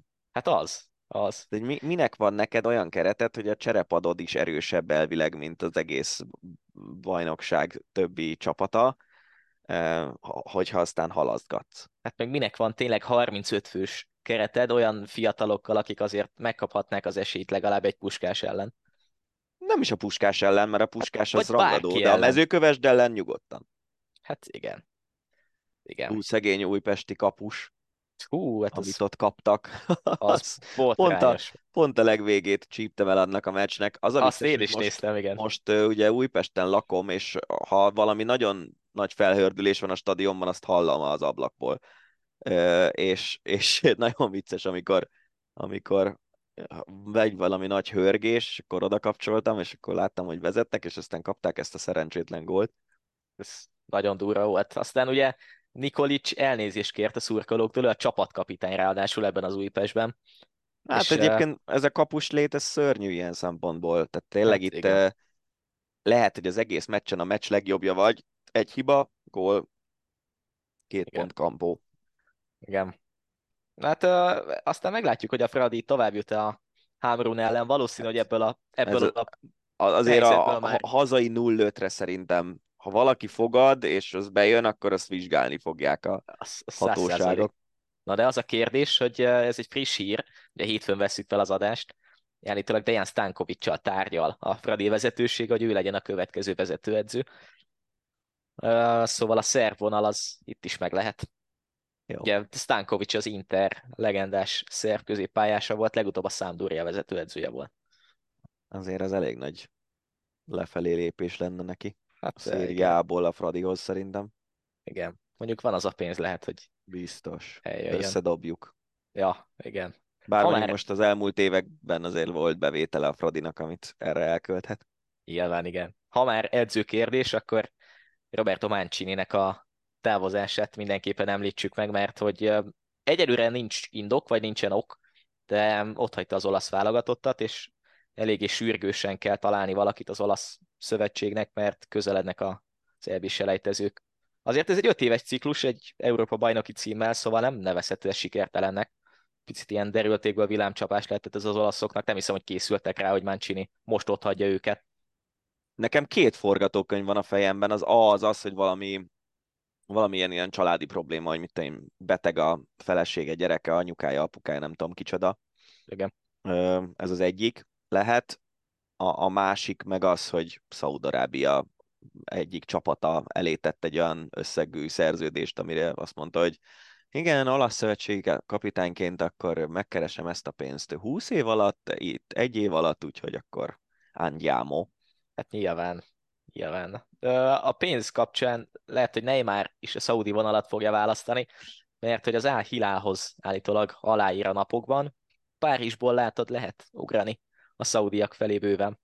Szerintem az nem az első és nem az utolsó ilyen játékos. Hogy Katar úgy tudom, hogy nincs nagyon nagy barátságban Szaudarábiával, vagy lehet, hogy most már kicsit javultak a viszonyok, de Jemen kapcsán úgy tudom, hogy két különböző oldalon állt a két ország, aztán lehet, Igen. hogy rosszul emlékszem. Minden esetre ez a Szaud, és most már Magyarországon is a Spilleren lehet majd nézni meccseket Pontosan. a Saudi ligából. Eszembe is jutott, amikor beszélgettünk, hogy vajon lesz-e közvetítés itt van a Saudi bajnokságból, és tényleg lesz. Igen. Az az érdekes, hogy igazából itt meglát, vagy meg, megnézzük azt, hogy a játékosok ereje mégis mekkora a fociban. Én nekem mindig az volt a gondolatom, hogyha valaki szurkol egy csapatnak, van olyan, én például a Liverpoolnak azóta szurkolok, hogy Michael Owen ott játszott, és nagyon szerettem gyerekként ilyen tizenpár évesen Michael Owen, tudod, amikor te uh-huh. születtél, és, és, és nagyon, még apukám hozott is nekem egy meszt egyszer, mert kint volt azt hiszem Liverpoolban valami konferencián, és nagyon szerettem Michael Owen játékát, és ezért a Liverpool szimpatikus volt, és aztán szerencsére Owen után nem sokkal jött Gerard, aki szintén nagyon nagy kedvencem volt, tehát én azt mindig megértem, hogy valaki egy játékos miatt elkezd egy klubot támogatni, és azt viszont én sose éltem át, hogy egy játékos elmegy valahonnan, és akkor én szurkoljak azért egy másik csapatnak, mert az a játék, hogy ha Owen elment, mit tudom én, ugye a Realba, meg utána nem is tudom, Newcastle-be ment Newcastle. vissza. Igen, igen, igen. Vagy azoknak a csapatoknak már nem tudtam szurkolni, mert a, mert a Liverpoolnak szurkoltam. és, és igazából én e, ez, ezt a kérdést ez, ez a kérdés fog, vagy erre a kérdésre fog választ adni szerintem ez az egész Saudi Liga, hogy top játékosok, olyan játékosok, akik tényleg szurkolók millióit gyűjtötték be egyéni szurkolóként, magukkal viszik -e ezeket a szurkolókat egy olyan bajnokságba, ami az ég egyet a világon senkit nem érdekelt eddig. Hogy Szerintem... Neymar, meg Ronaldo, meg nem tudom ki az, aki még most ilyen nagyon nagy névként oda ment. Benzema. Talán Benzema, igen. Ezek a játékosok, ezek magukkal viszik el azt az érdeklődést, amit top európai csapatban, a BL-ben játszva bevonzottak, és, és, és nem tudom rá a választ. Én, én, én személy szerint tudom, hogy én, e, én, én mennyire érdeklődöm most is a Saudi Liga iránt, és hogyha Messi odaigazolt volna, akkor se érdekelne a dolog. Én Iniesta most oda ment, vagy a, vagy a UAE ligába? Kérlek szépen, Iniesta. Mindjárt nézem a csapatot, mert nem, nem jutott így eszembe. A UAE, tehát az Egyesült Arab Emírségek. Igen. Na mindegy, szóval, hogy Iniesta például én szerintem kevés játékos szerettem annyira, amikor bejelentette, hogy, év, hogy szezon végén távozik, én nagyon gondolkoztam rajta, hogy az utolsó hazai meccsére kimegyek uh, Iniestának, és, és aztán persze nem mentem, mert mit tudom én, ez sok pénz volt, meg, meg ilyenek, szervezés kellett volna, de hogy, hogy én őt tényleg nagyon szerettem, de egy darab Visszelkobe meccset nem néztem meg. Hát egyáltalán nem. Egyáltalán Tehát, hogy én, én pont erre, ezt, erre mondom, hogy, hogy, hogy elképzelhető, hogy abban a korszakában vagyunk, és mondjuk a, a, a fiatalok, a kisrácok, akik megőrülnek Ronaldoért, vagy Neymarért, vagy tök mindegy kiért, ők majd megnézik az Al Hilal Al Nasser meccseket, de én már ehhez öreg vagyok, ebben egész biztos vagyok, és gyerekként se hiszem, hogy nagyon megnéztem volna Al Hilal Al Nasser meccseket, még hogyha Michael Owen játszott volna, nem tudom, Ronaldinho ellen akkor sem. Meg szerintem nem szeretik meg a 8-10 éves mm, gyerekek attól a szaudi bajnokságot, hogy ezek a játékosok ott játszanak. Tehát nem lesz egy olyan hype hogy a szaudi ligát többen fogják nézni, mondjuk, mint egy Premier Liget. Ezt Azt nagyon szerintem nem is kérdés. Tartom. Tehát szerintem a Premier League nem, nem is ehhez, ehhez szinthez kell, hanem mondjuk, hogy a Saudi Liga a francia liga szintjére el tud-e jutni nézettségben, hát, a, arra ha egy európai nézettséget nézünk. Arra lehet, hogy el tud jutni. Arra lehet, hogy el tud jutni. Mert azért igazolt ezeken a nagy neveken kívül is annyi játékos Európából, meg mindenhonnan ide. Hát az a kemény, hogy ugye Kulibali például, aki a Chelseahez ment tavaly valami csilliárd pénzért, ő is most már valamelyik szaudi csapatban. Tehát, hogy tényleg Kanté, a, a szaudi Mendy, bajnokság az most leigazolt rengeteg olyan focistát, akik európai top csapatokban is bizony kezdő csapatban lennének. Csak Igen. érdekele ez bárkit? Ez a jó kérdés szerintem. Én lehet, hogy egyszer fogok adni egy esélyt a Saudi bajnokságnak, aztán meglátjuk, hogy milyen tempó lesz. Lehet, hogy olyan nagy fanok leszünk, hogy egész szezonban csak erről beszélünk az Ácsiban, majd nullától az utolsó percig. Eléggé valószínűtlen, igen. Ha már átigazolások, azért említsük meg azt, hogy Moises Caicedoért brit rekordot fizet valószínűleg a Chelsea a Brightonnak, miután a liverpool megegyezett a Brighton, de Caicedo azt mondta, hogy ő csak a Chelsea-be megy sehova máshova. Megbeszéljünk egy picit Harry Kane-ről, nem is feltétlen a Bayern igazolása kapcsán, hanem amiatt, mert bemutatkozott a Lipcse elleni szuperkupa meccsen, Tuchel pedig elnézést kért tőle, mert hogy olyan volt az a meccs a Bayern szempontjából, mintha négy hétig semmit nem csináltak volna. Ezt ugye Tuchel mondta, hogy gyakorlatilag, mintha kimaradt volna a felkészülési időszak, és úgy álltak volna oda ahhoz a meccshez. Tök érdekes, hogy Kajszédot ne, a nevét se hallottam szerintem. Őszintén, én, én nagyon szeretem az angol bajnokságot, szeretem azokat a játékosokat, akik így fiatalon jól játszanak, de hogy Kajszédónak volt egy viszonylag jó szezonja, és hogy ezek után 133 millió eurót fizessenek érte, azt, azt nem tudom értelmezni én sem. Hát figyelj, ez szerintem a piacnak a túlfűtöttsége, és főleg az, hogy a Chelsea tulaj az most így önti bele a pénzt a csapatba, zárójel, Mudrik nyakán a lányom csillám tetkójához hasonló, de állandó tetoválás, az mi? Ö, nem tudom, de hogy olyan tetkói vannak Mudriknak, hogy hogy ez hihetetlen. Ugye van egy, egy Only Jesus, tehát csak Jézus az egyik Jó, oldalon. Hát ilyen sokaknak van, de van. ez a csillogó akármi a nyakán, ez nagyon beteg szerintem. Kérlek szépen. Van egy csomó, uh, gyors itt megnyitottam, van egy csomó van, van kép vallással a kapcsolatos. Testéről? Hát a, a félmeztelen felső testéről igen, és ott van egy, van egy csomó vallással kapcsolatos idézet, van egy egészen hosszú uh, idézet a Bibliából, van a hátán, a bal és a jobb karján egészen hosszú feliratok, sőt, azt képzeld el, ez érdekes, hogy az ujján, a jobb kezének az, a mutató ujján van egy Thank you God felirat, de hogy ez a csillám tetkó történet, vagy ez mit tudom én, ez micsoda, ez, Na mindegy. Ez komoly. Hát akkor Mudrik nagyon vallásos, ezt jó, ha tudjuk. Ja, meg van egy, egy tehetség, a tehetség nem elég felirat, az a nyakán itt a, a melkasa fölött. Uh-huh. Na mindegy, nem akarsz nagyon Mudrik Tetkói felé elvinni a dolgot, csak ezen nagyon meglepődtem. De, de aki, tényleg... esetleg, aki esetleg Mudrik Tetkó szakértő akar lenni, az majd írja meg nekünk, hogy... Lassan könyvet lehetne írni róluk. ja. Szóval, hogy nekem ez a, nekem ez a Chelsea kifizet valakiért ennyi dolog, ez annyira nem lep meg őszintén. Szóval az, hogy a Liverpool is beszállt ebbe a licitbe, az, az jobban. Hát figyelj, az is biztos, hogy a Saudi Liga is nagyon fölfelé fogja hajtani ezt a nemzetközi foci piacot, mert hogyha mit tudom én, ott van az ajánlat, hogy keresek 100 millió eurót egy évben a Saudi Ligában, és csak 20 a csak a Premier League-ben, akkor azért sokan azt mondják, hogy még a Saudi Ligában, ugye nem tudom, persze tudjuk, hogy szabadságjogok tekintetében mi a helyzet, de mondjuk jobb az idő, szebb házam van, nem tudom, család élvezi a strandolást Jeddában, és tehát, hogy lehet érveket hozni Szaudarábia mellett, és ötször annyit lehet keresni. Neonban végigfutod majd az új várost. Az a másik.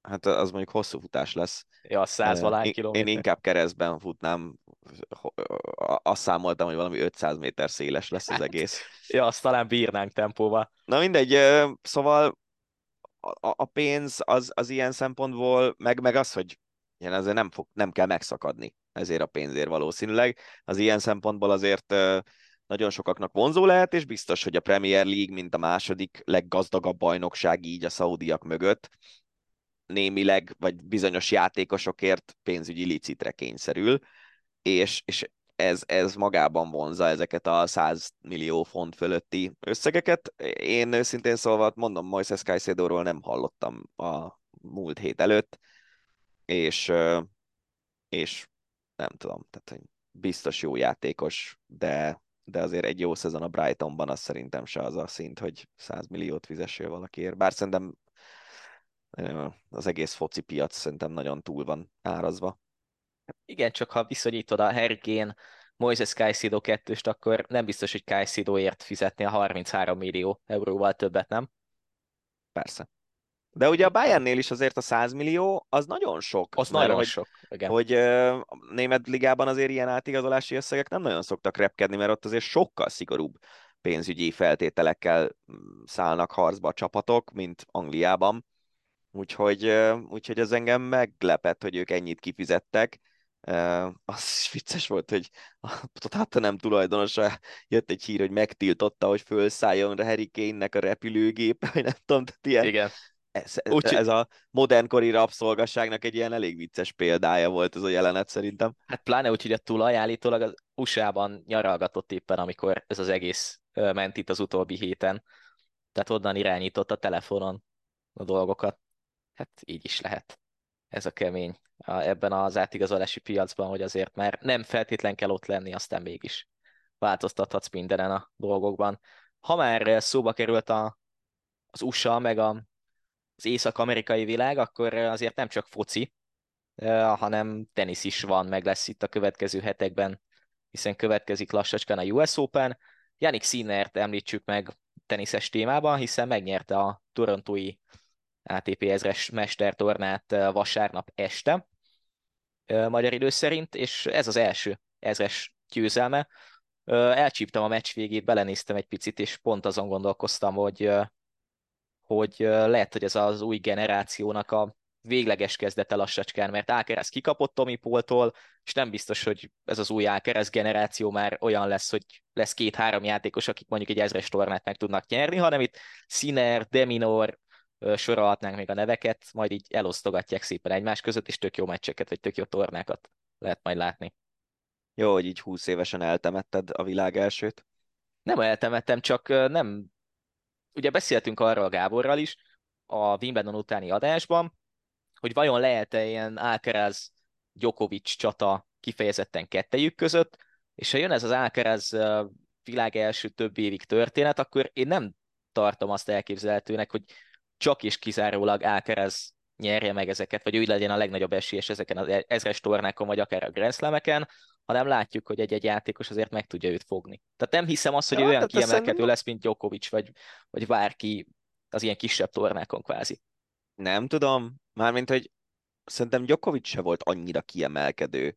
Na, hát, né, ja. van, van ilyen, hogy Novák Djokovic Career Statistics, tuti van ilyen Wikipedia oldal, bár jó rég csináltam híreket, és akkor böngésztem ezeket.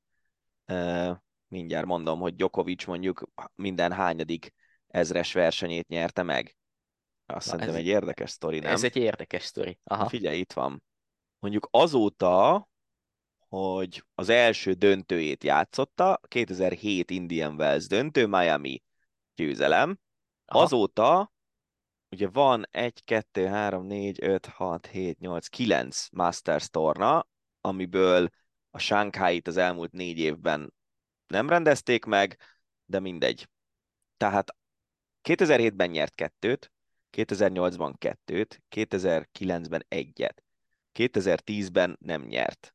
2011-ben volt nagyon domináns Djokovic, akkor 5 győzelem, aztán 3, 3, 4, 6, az, az talán a legjobb éve, ez 2015, utána Igen. megint négy, utána egy se, sérülés, kettő, kettő, és aztán azt a kettőt, amit megrendeztek 2020-ban, azt megnyerte Djokovic.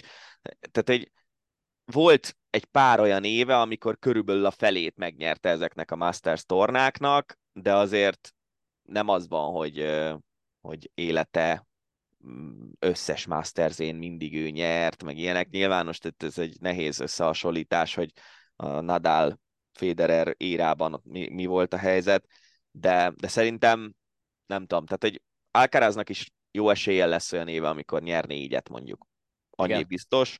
Az, hogy lesz olyan éve, amikor nyer hatot, abban nem vagyok biztos, de azon is múlik szerintem a dolog, hogy mennyire koncentrálnak ezekre, mert azért ezt hozzá kell tenni, hogy ezek az ezres tornák, ezek másodlagos Igen. tornák a teniszezőknél. Van, akinek fontos, mondjuk egy Sinernek valószínűleg sokkal fontosabb, vagy egy Tomi Polnak egy ezres elődöntő, mint egy Alcaraznak, vagy egy Djokovicnak. Elképzelhet, hogy ez is benne van, igen. Minden esetre lehet, hogy Sinernél ez volt a nagy áttörés, hogy végre meg lett neki egy nagy győzelem. Ja, ja, de egyébként nyilván teniszrajongóként, mármint én nem vagyok azzal, hogy a teniszrajongóknak gondolom, azért az a, az a jó, nem az a jó, hogyha valaki dominál egyedül. Igen. Négy olyan témánk van még itt a végére, amiről azért lehet beszélni. Egy picit abból a szempontból pótoljuk a hiányosságunkat, hogy ha jól emlékszem, akkor a legutóbbi Ácsiban nem volt szó az univerziád és szomáliai futóról. Nagy kár. Nagy kár. így, hogy már eltelt, nem tudom, másfél hét, így hogy csapódik le benned ez a történet? Nem annyira érdekes. De nagyon, nagyon komoly, hogy 2023-ban még mindig meg tudják csinálni egyes nemzetek, hogy egy viszonylag nagy sporteseményre, ahol X ország, meg X sportoló rajthoz áll, és jó sportolók is rajthoz állnak, el tudjanak adni egy olyan történetet, hogy kinek semmi köze nincs az egyetemhez, meg a futáshoz, őt nevezni tudják, aztán hát de most a stábot is, stábot is köré rakják kamuból. Hát figyelj, de ez csak szándék kérdése szerintem. Nem? Egy univerziádén Szomália, most mit fogja hát, le ellenőrizni ez a FISU alkalmazott, hogy ez a nevezés ez rendben van-e, vagy nem? Igen. De azért a nevezési idő az komoly, nem? 11 másodperc, ezzel szemben futott 21 valamennyit. Hát szerintem csak simán átírtak egy egyest, egy kettesre, csak elgépelték. Ja, ennyi. Ennyi a történet lényeg. Egy fokkal szomorúbb téma viszont az, hogy a burundi kézilabdázók az U19-es világbajnokságról 10 eltűntek, Horvátországban nyilván megszöktek, és nem is biztos, hogy vissza fognak térni a hazájukba. Ezt nagyjából a kubai történethez, diszidálásokhoz hasonlítanám, legalábbis amikor először olvastam a témát, nagyjából azzal tudtam azonosítani. Olyasmi szerintem teljesen, és uh, igazából az a szomorú szerintem így a világ szempontjából, hogy még mindig van, uh, van olyan ország, ahol annyira rosszak a körülmények, hogy a kézilabda csapat tíz játékosa úgy dönt, hogy jobb itt megpróbálni elbújdokolni, mint hazamenni. Igen. Mit szólsz egyébként a magyar válogatott Észak-Macedónok elleni vereségéhez? Azért kapták rendesen az ívet, pont beszéltünk arról, hogy vajon milyen fogadtatása lesz így a VB-nek, aztán egyből kikaptunk az Észak-Macedónoktól, és jött a gyalázkodás ezerre. Hát figyelj, meg, meg nem, nem, tehát ugyanazt tudom mondani szerintem nagyjából, mint múlt héten, hogy, hogy nem sok múlik ezen a dolgon, hogy itt most hányadik a válogatott. Az biztos, hogy a magyar utánpótlásba a nőknél kiemelkedően, a férfiaknál is elég sok pénz belemegy, és jó lenne, hogyha ennek lennének eredményei, de a legjobb az lenne, hogyha ennek felnőtt szinten lennének eredményei, hogy olyan képzett, akár több poszton is bevethető, főleg védekezni több poszton is tudó játékosok jönnek ki a magyar utánpótlásból, akik aztán felnőtt szinten erősségei a válogatottaknak, például ebből a fiú 19-es csapatból azt néztem, hogy Molnár Robin hármast is védekezik balszélsőként. Azt szerintem egy olyan tudás, ami mondjuk Jonas Selmannak a karrierjét öt évvel vagy hattal meghosszabbította. Selman yeah. már rég nem volt olyan szintű szigorúan vett balszélső, hogy, hogy támadásban a, a balszélső kép, vagy a képességei balszélsőként támadásban, azok nem lettek volna elegek ahhoz, hogy ő 35 fölött is ott legyen egy BL csapatban, de az, hogy kettes, hármas, zavaró, mindent tudott védekezni, és mellette meg egy ilyen közepes balszélsőként tudott játszani támadásban is, az egy olyan dolog volt, ami ami tényleg ő, őt nagyon hasznos játékossá tette még idős korában is. És ezt érdemes szerintem a magyar játékosoknak felfogni, hogy az, hogyha sokoldalú vagy, tudsz védekezni és támadni is, az sokkal többet ér annál, mint hogyha mondjuk egy ilyen szigorúan csak támadásra beküldött, támadásban villogó játékos vagy. Nem tudom. Tehát igazából a magyar válogatott elmúlt évtizedében, vagy évtizedeiben a belső hármas poszton azért kevés olyan játékos volt, aki támadásban, védekezésben is kiemelkedőt tudott volna nyújtani. Reméljük és ilyeneket az, kéne képezni. Igen, reméljük az, hogy több ilyen játékos lesz a következő időszakban, azért jót tenne a magyar kézilabdának mindenképpen. A magyar férfi kosárlabda válogatott olimpiai előselejtezőjéről majd inkább jövő héten beszélünk, hiszen ami után felveszünk az adást, akkor következik a második meccs a portugálok ellen, ugye az első meccset elveszítette két ponttal a válogatott a lengyelek ellen, aztán tényleg meglátjuk, hogy összejön a továbbjutás, vagy, vagy mi lesz itt a, a csoportkörben. Térjünk ki az atlétikai világbajnokságra, hiszen hétvégén már kezdés, és az egyik legérdekesebb történet volt, amellett, hogy itt a visszalépők sajnos egyre többen vannak, Szili meg Laughlin, több világcsúcstartó is sérülés miatt vissza kellett, hogy lépjen, hogy Gödöllőn két indiai atléta sétálgatott és fotózgatott a, a főtéren, aztán megjelent egy bejegyzés a Facebookon az egyik gödöllői anyukától, hogy miért fotózzák itt gyanús arab kinézetű alakok a gyerekeket, és egészen polgármesteri szintre jutott a történet, és aztán egyértelműsítették talán az egyik szállodának a, a főnöke, hogy ők indiai sportolók, az atlétikai világbajnokságra értenek, nagyon ked- vagy érkeztek, nagyon kedvesek, és semmiféle történet nincs velük. Vagy semmiféle baj nincs velük.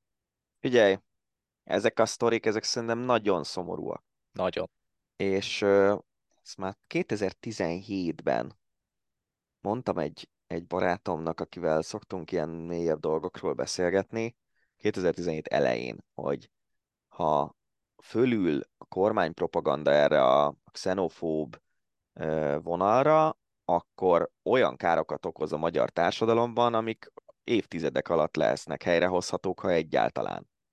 És régen se kellett a magyar társadalomban nagyon mélyre kutatni azért, hogy az ember rasszizmushoz, vagy bármilyen igazából kisebbségek elleni ellenérzésekhez érjen. A kedvencem a pirézekkel kapcsolatos közvéleménykutatás volt, ahol nem tudom, kijött, hogy a magyar társadalomnak körülbelül a 60%-a elutasítja azt a gondolatot, hogy pirézek költözzenek az országába.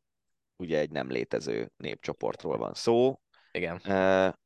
De ez már azért egy, nem tudom, 15-20 éves lehet ez a, ez a kutatás.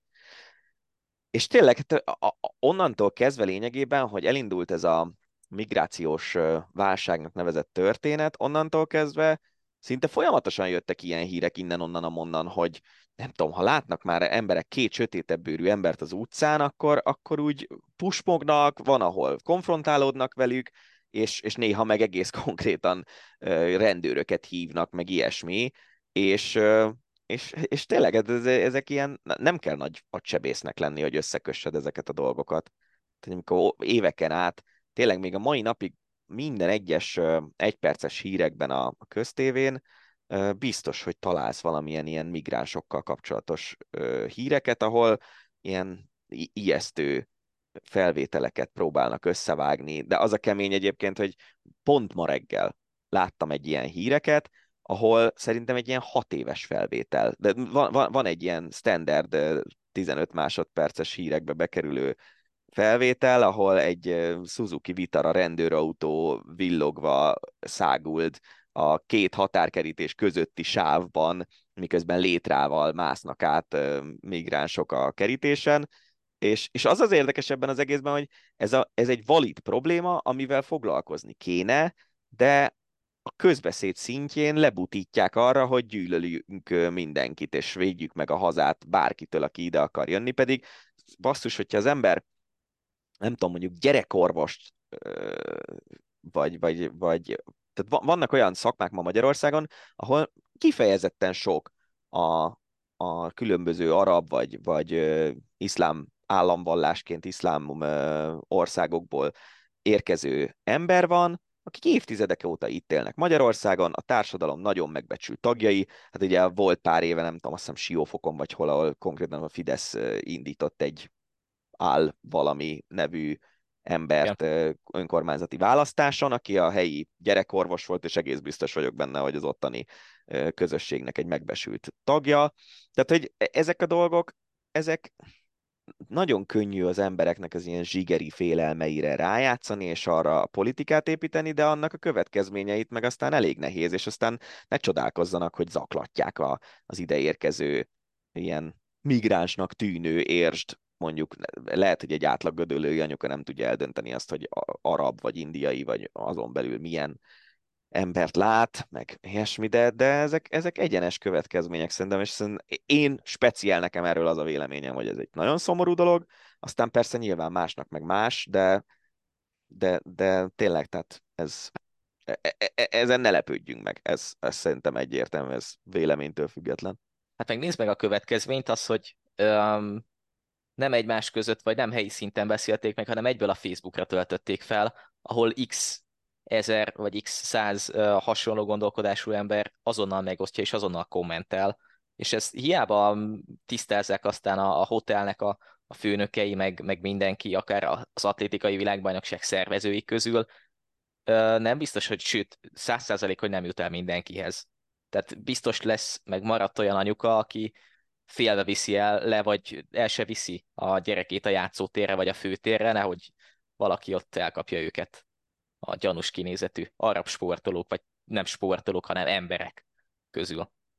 Igen, de közben meg nem tudsz úgy elmenni mostanság Budapest bizonyos részein játszótérre, hogy mondjuk ne találkozz orosz meg ukrán anyukákkal, a gyerekeikkel. És, és hát ez, ez ilyen, tehát hogyha valahol mondjuk háború van, mint hogy néhány évvel Szíriában volt durva polgárháború, onnan menekülnek az emberek. Most Ukrajnában van háború, onnan is menekülnek, csak az a különbség, hogy hogy ezek az ukrán anyukák, ezek hasonlítanak a magyar anyukákra jobban, meg az ukrán Igen. kisgyerekek, vagy az oroszok, a másiknak meg egy kicsit sötétebb a bőre, meg ilyesmi. Tehát igen. Mindegy, ez, ez megint nem, nem sport téma igazán, csak, csak tényleg, hogyha ilyen híreket olvas az ember, akkor ezeket az összefüggéseket, ezeket nagyon könnyű megtalálni.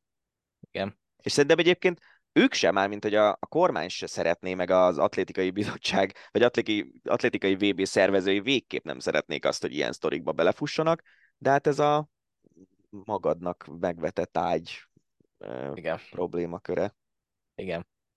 Um, az utolsó, egyben a másik ilyen hasonló témánk is, mondhatjuk azt, hogy félig meddig társadalmi témákat feszeget, de ez is majd, hogy nem vezető hír volt a, a sportportálok, hát mondjuk azt, hogy talán bulvárosabb részein is, de azért ennek talán egy picit komolyabb mélysége van ennél, legalábbis az én szempontomból mindenképpen.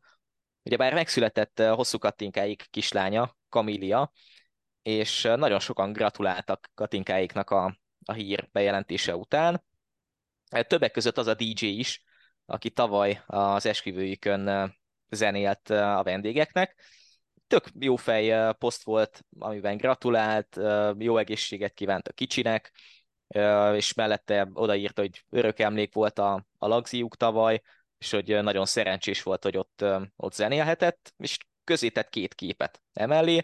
Az egyiken talán egy üdvözlő tábla volt arról a lagziról, ami, vagy arról a kis táblácskáról, ami a lagzinak a, az elején fogadta a, a násznépet, a másikon pedig egy üvegpálinka volt, amit nyilván ajándékként osztogattak Katinkáik, és ezt megkapta a DJ is. Egyébként egy szegedi DJ-n ismerem személyesen is, egy tök jó fej srác, és emellett tényleg egy jó, egy jó DJ.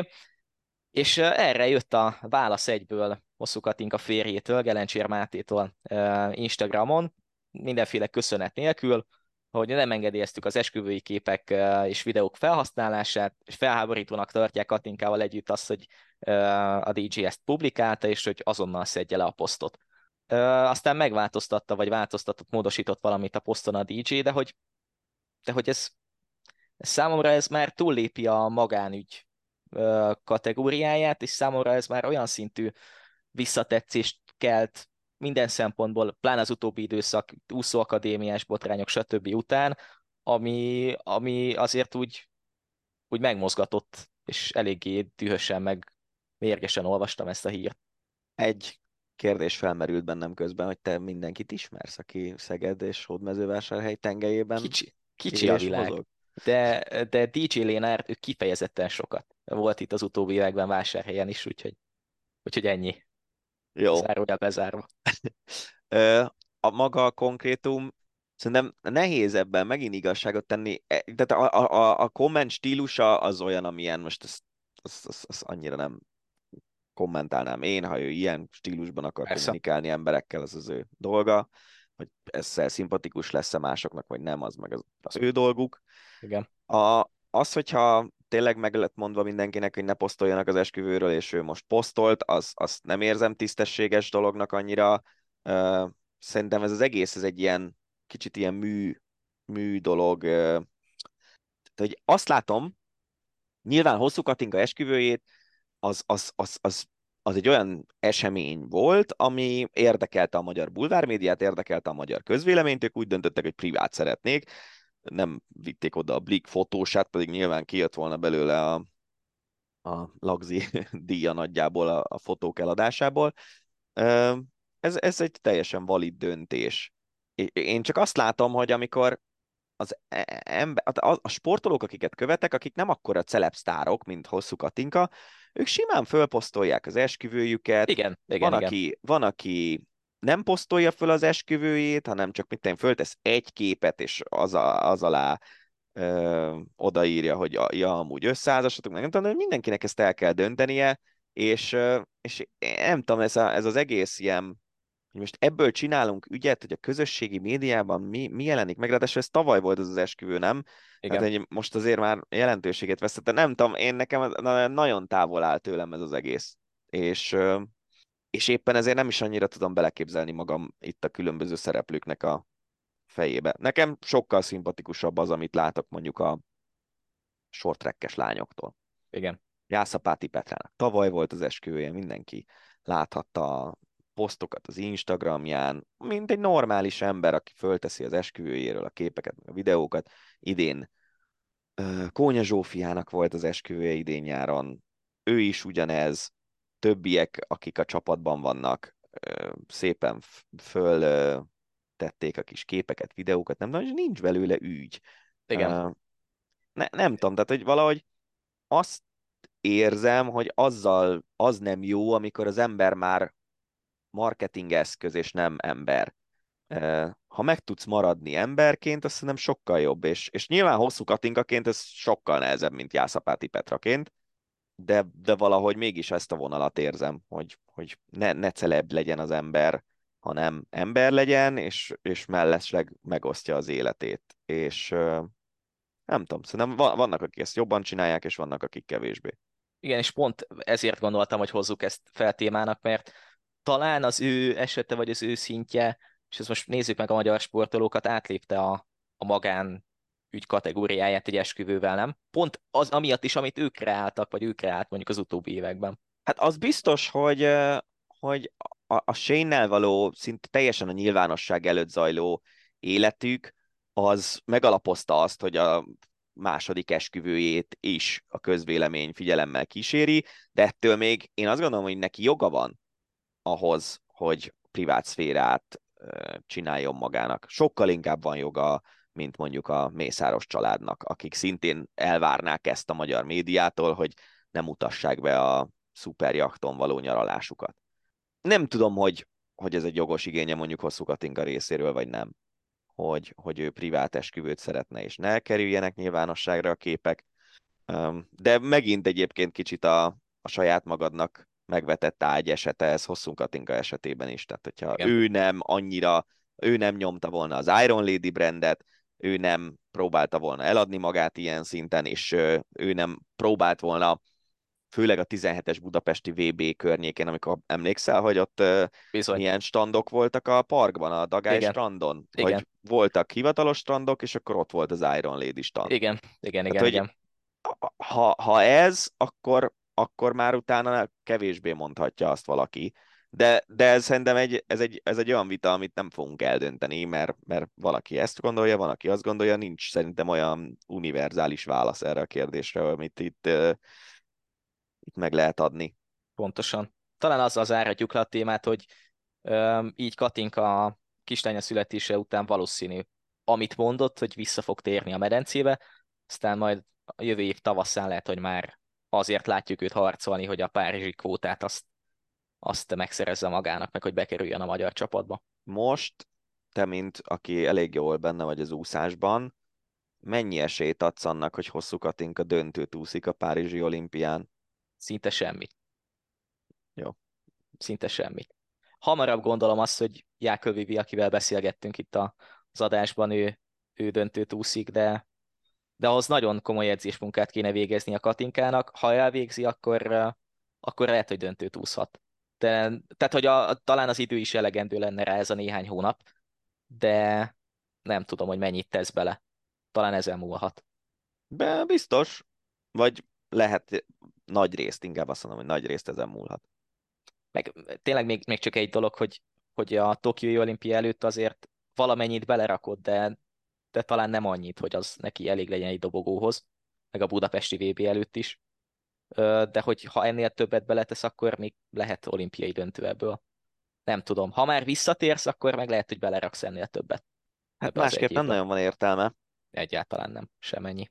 Meglátjuk, hogy mi lesz Katinkával, meg mi lesz a, a Párizsi olimpiával az ő szempontjából. Jövő héten folytatjuk majd a, az Ácsival, meg így a podcastünkkel, atlétikai vb közben, Úgyhogy... az egy jó móka lesz. Az egy jó móka lesz, igen, tuti. Uh, úgyhogy aki szeretné, az követ, kövesse akár a helyszínről, akár az Eurosport képernyői elől a világbajnokságot. Tényleg minden egyes fontos pillanatot közvetítünk majd digitálisan is, honlapunkon, applikációnkban, és természetesen a TV csatornáinkon is. Meg lesz sok-sok videónk, interjúnk és stb. Úgyhogy aki szeretne, az iratkozzon fel a podcast csatornánkra, és tényleg kövessetek minket, mert, mert nagyon sűrű napok lesznek, főleg az atlétikai VB miatt. Ennyi volt már a, a hosszabbítás, ennyi volt az Ácsi, Rév Dániát és Nagy Benyelmint hallottátok. Sziasztok! Ez volt a Hosszabbítás, az Eurosport podcastje. A műsor témáiról bővebben is olvashattok honlapunkon az eurosport.hu.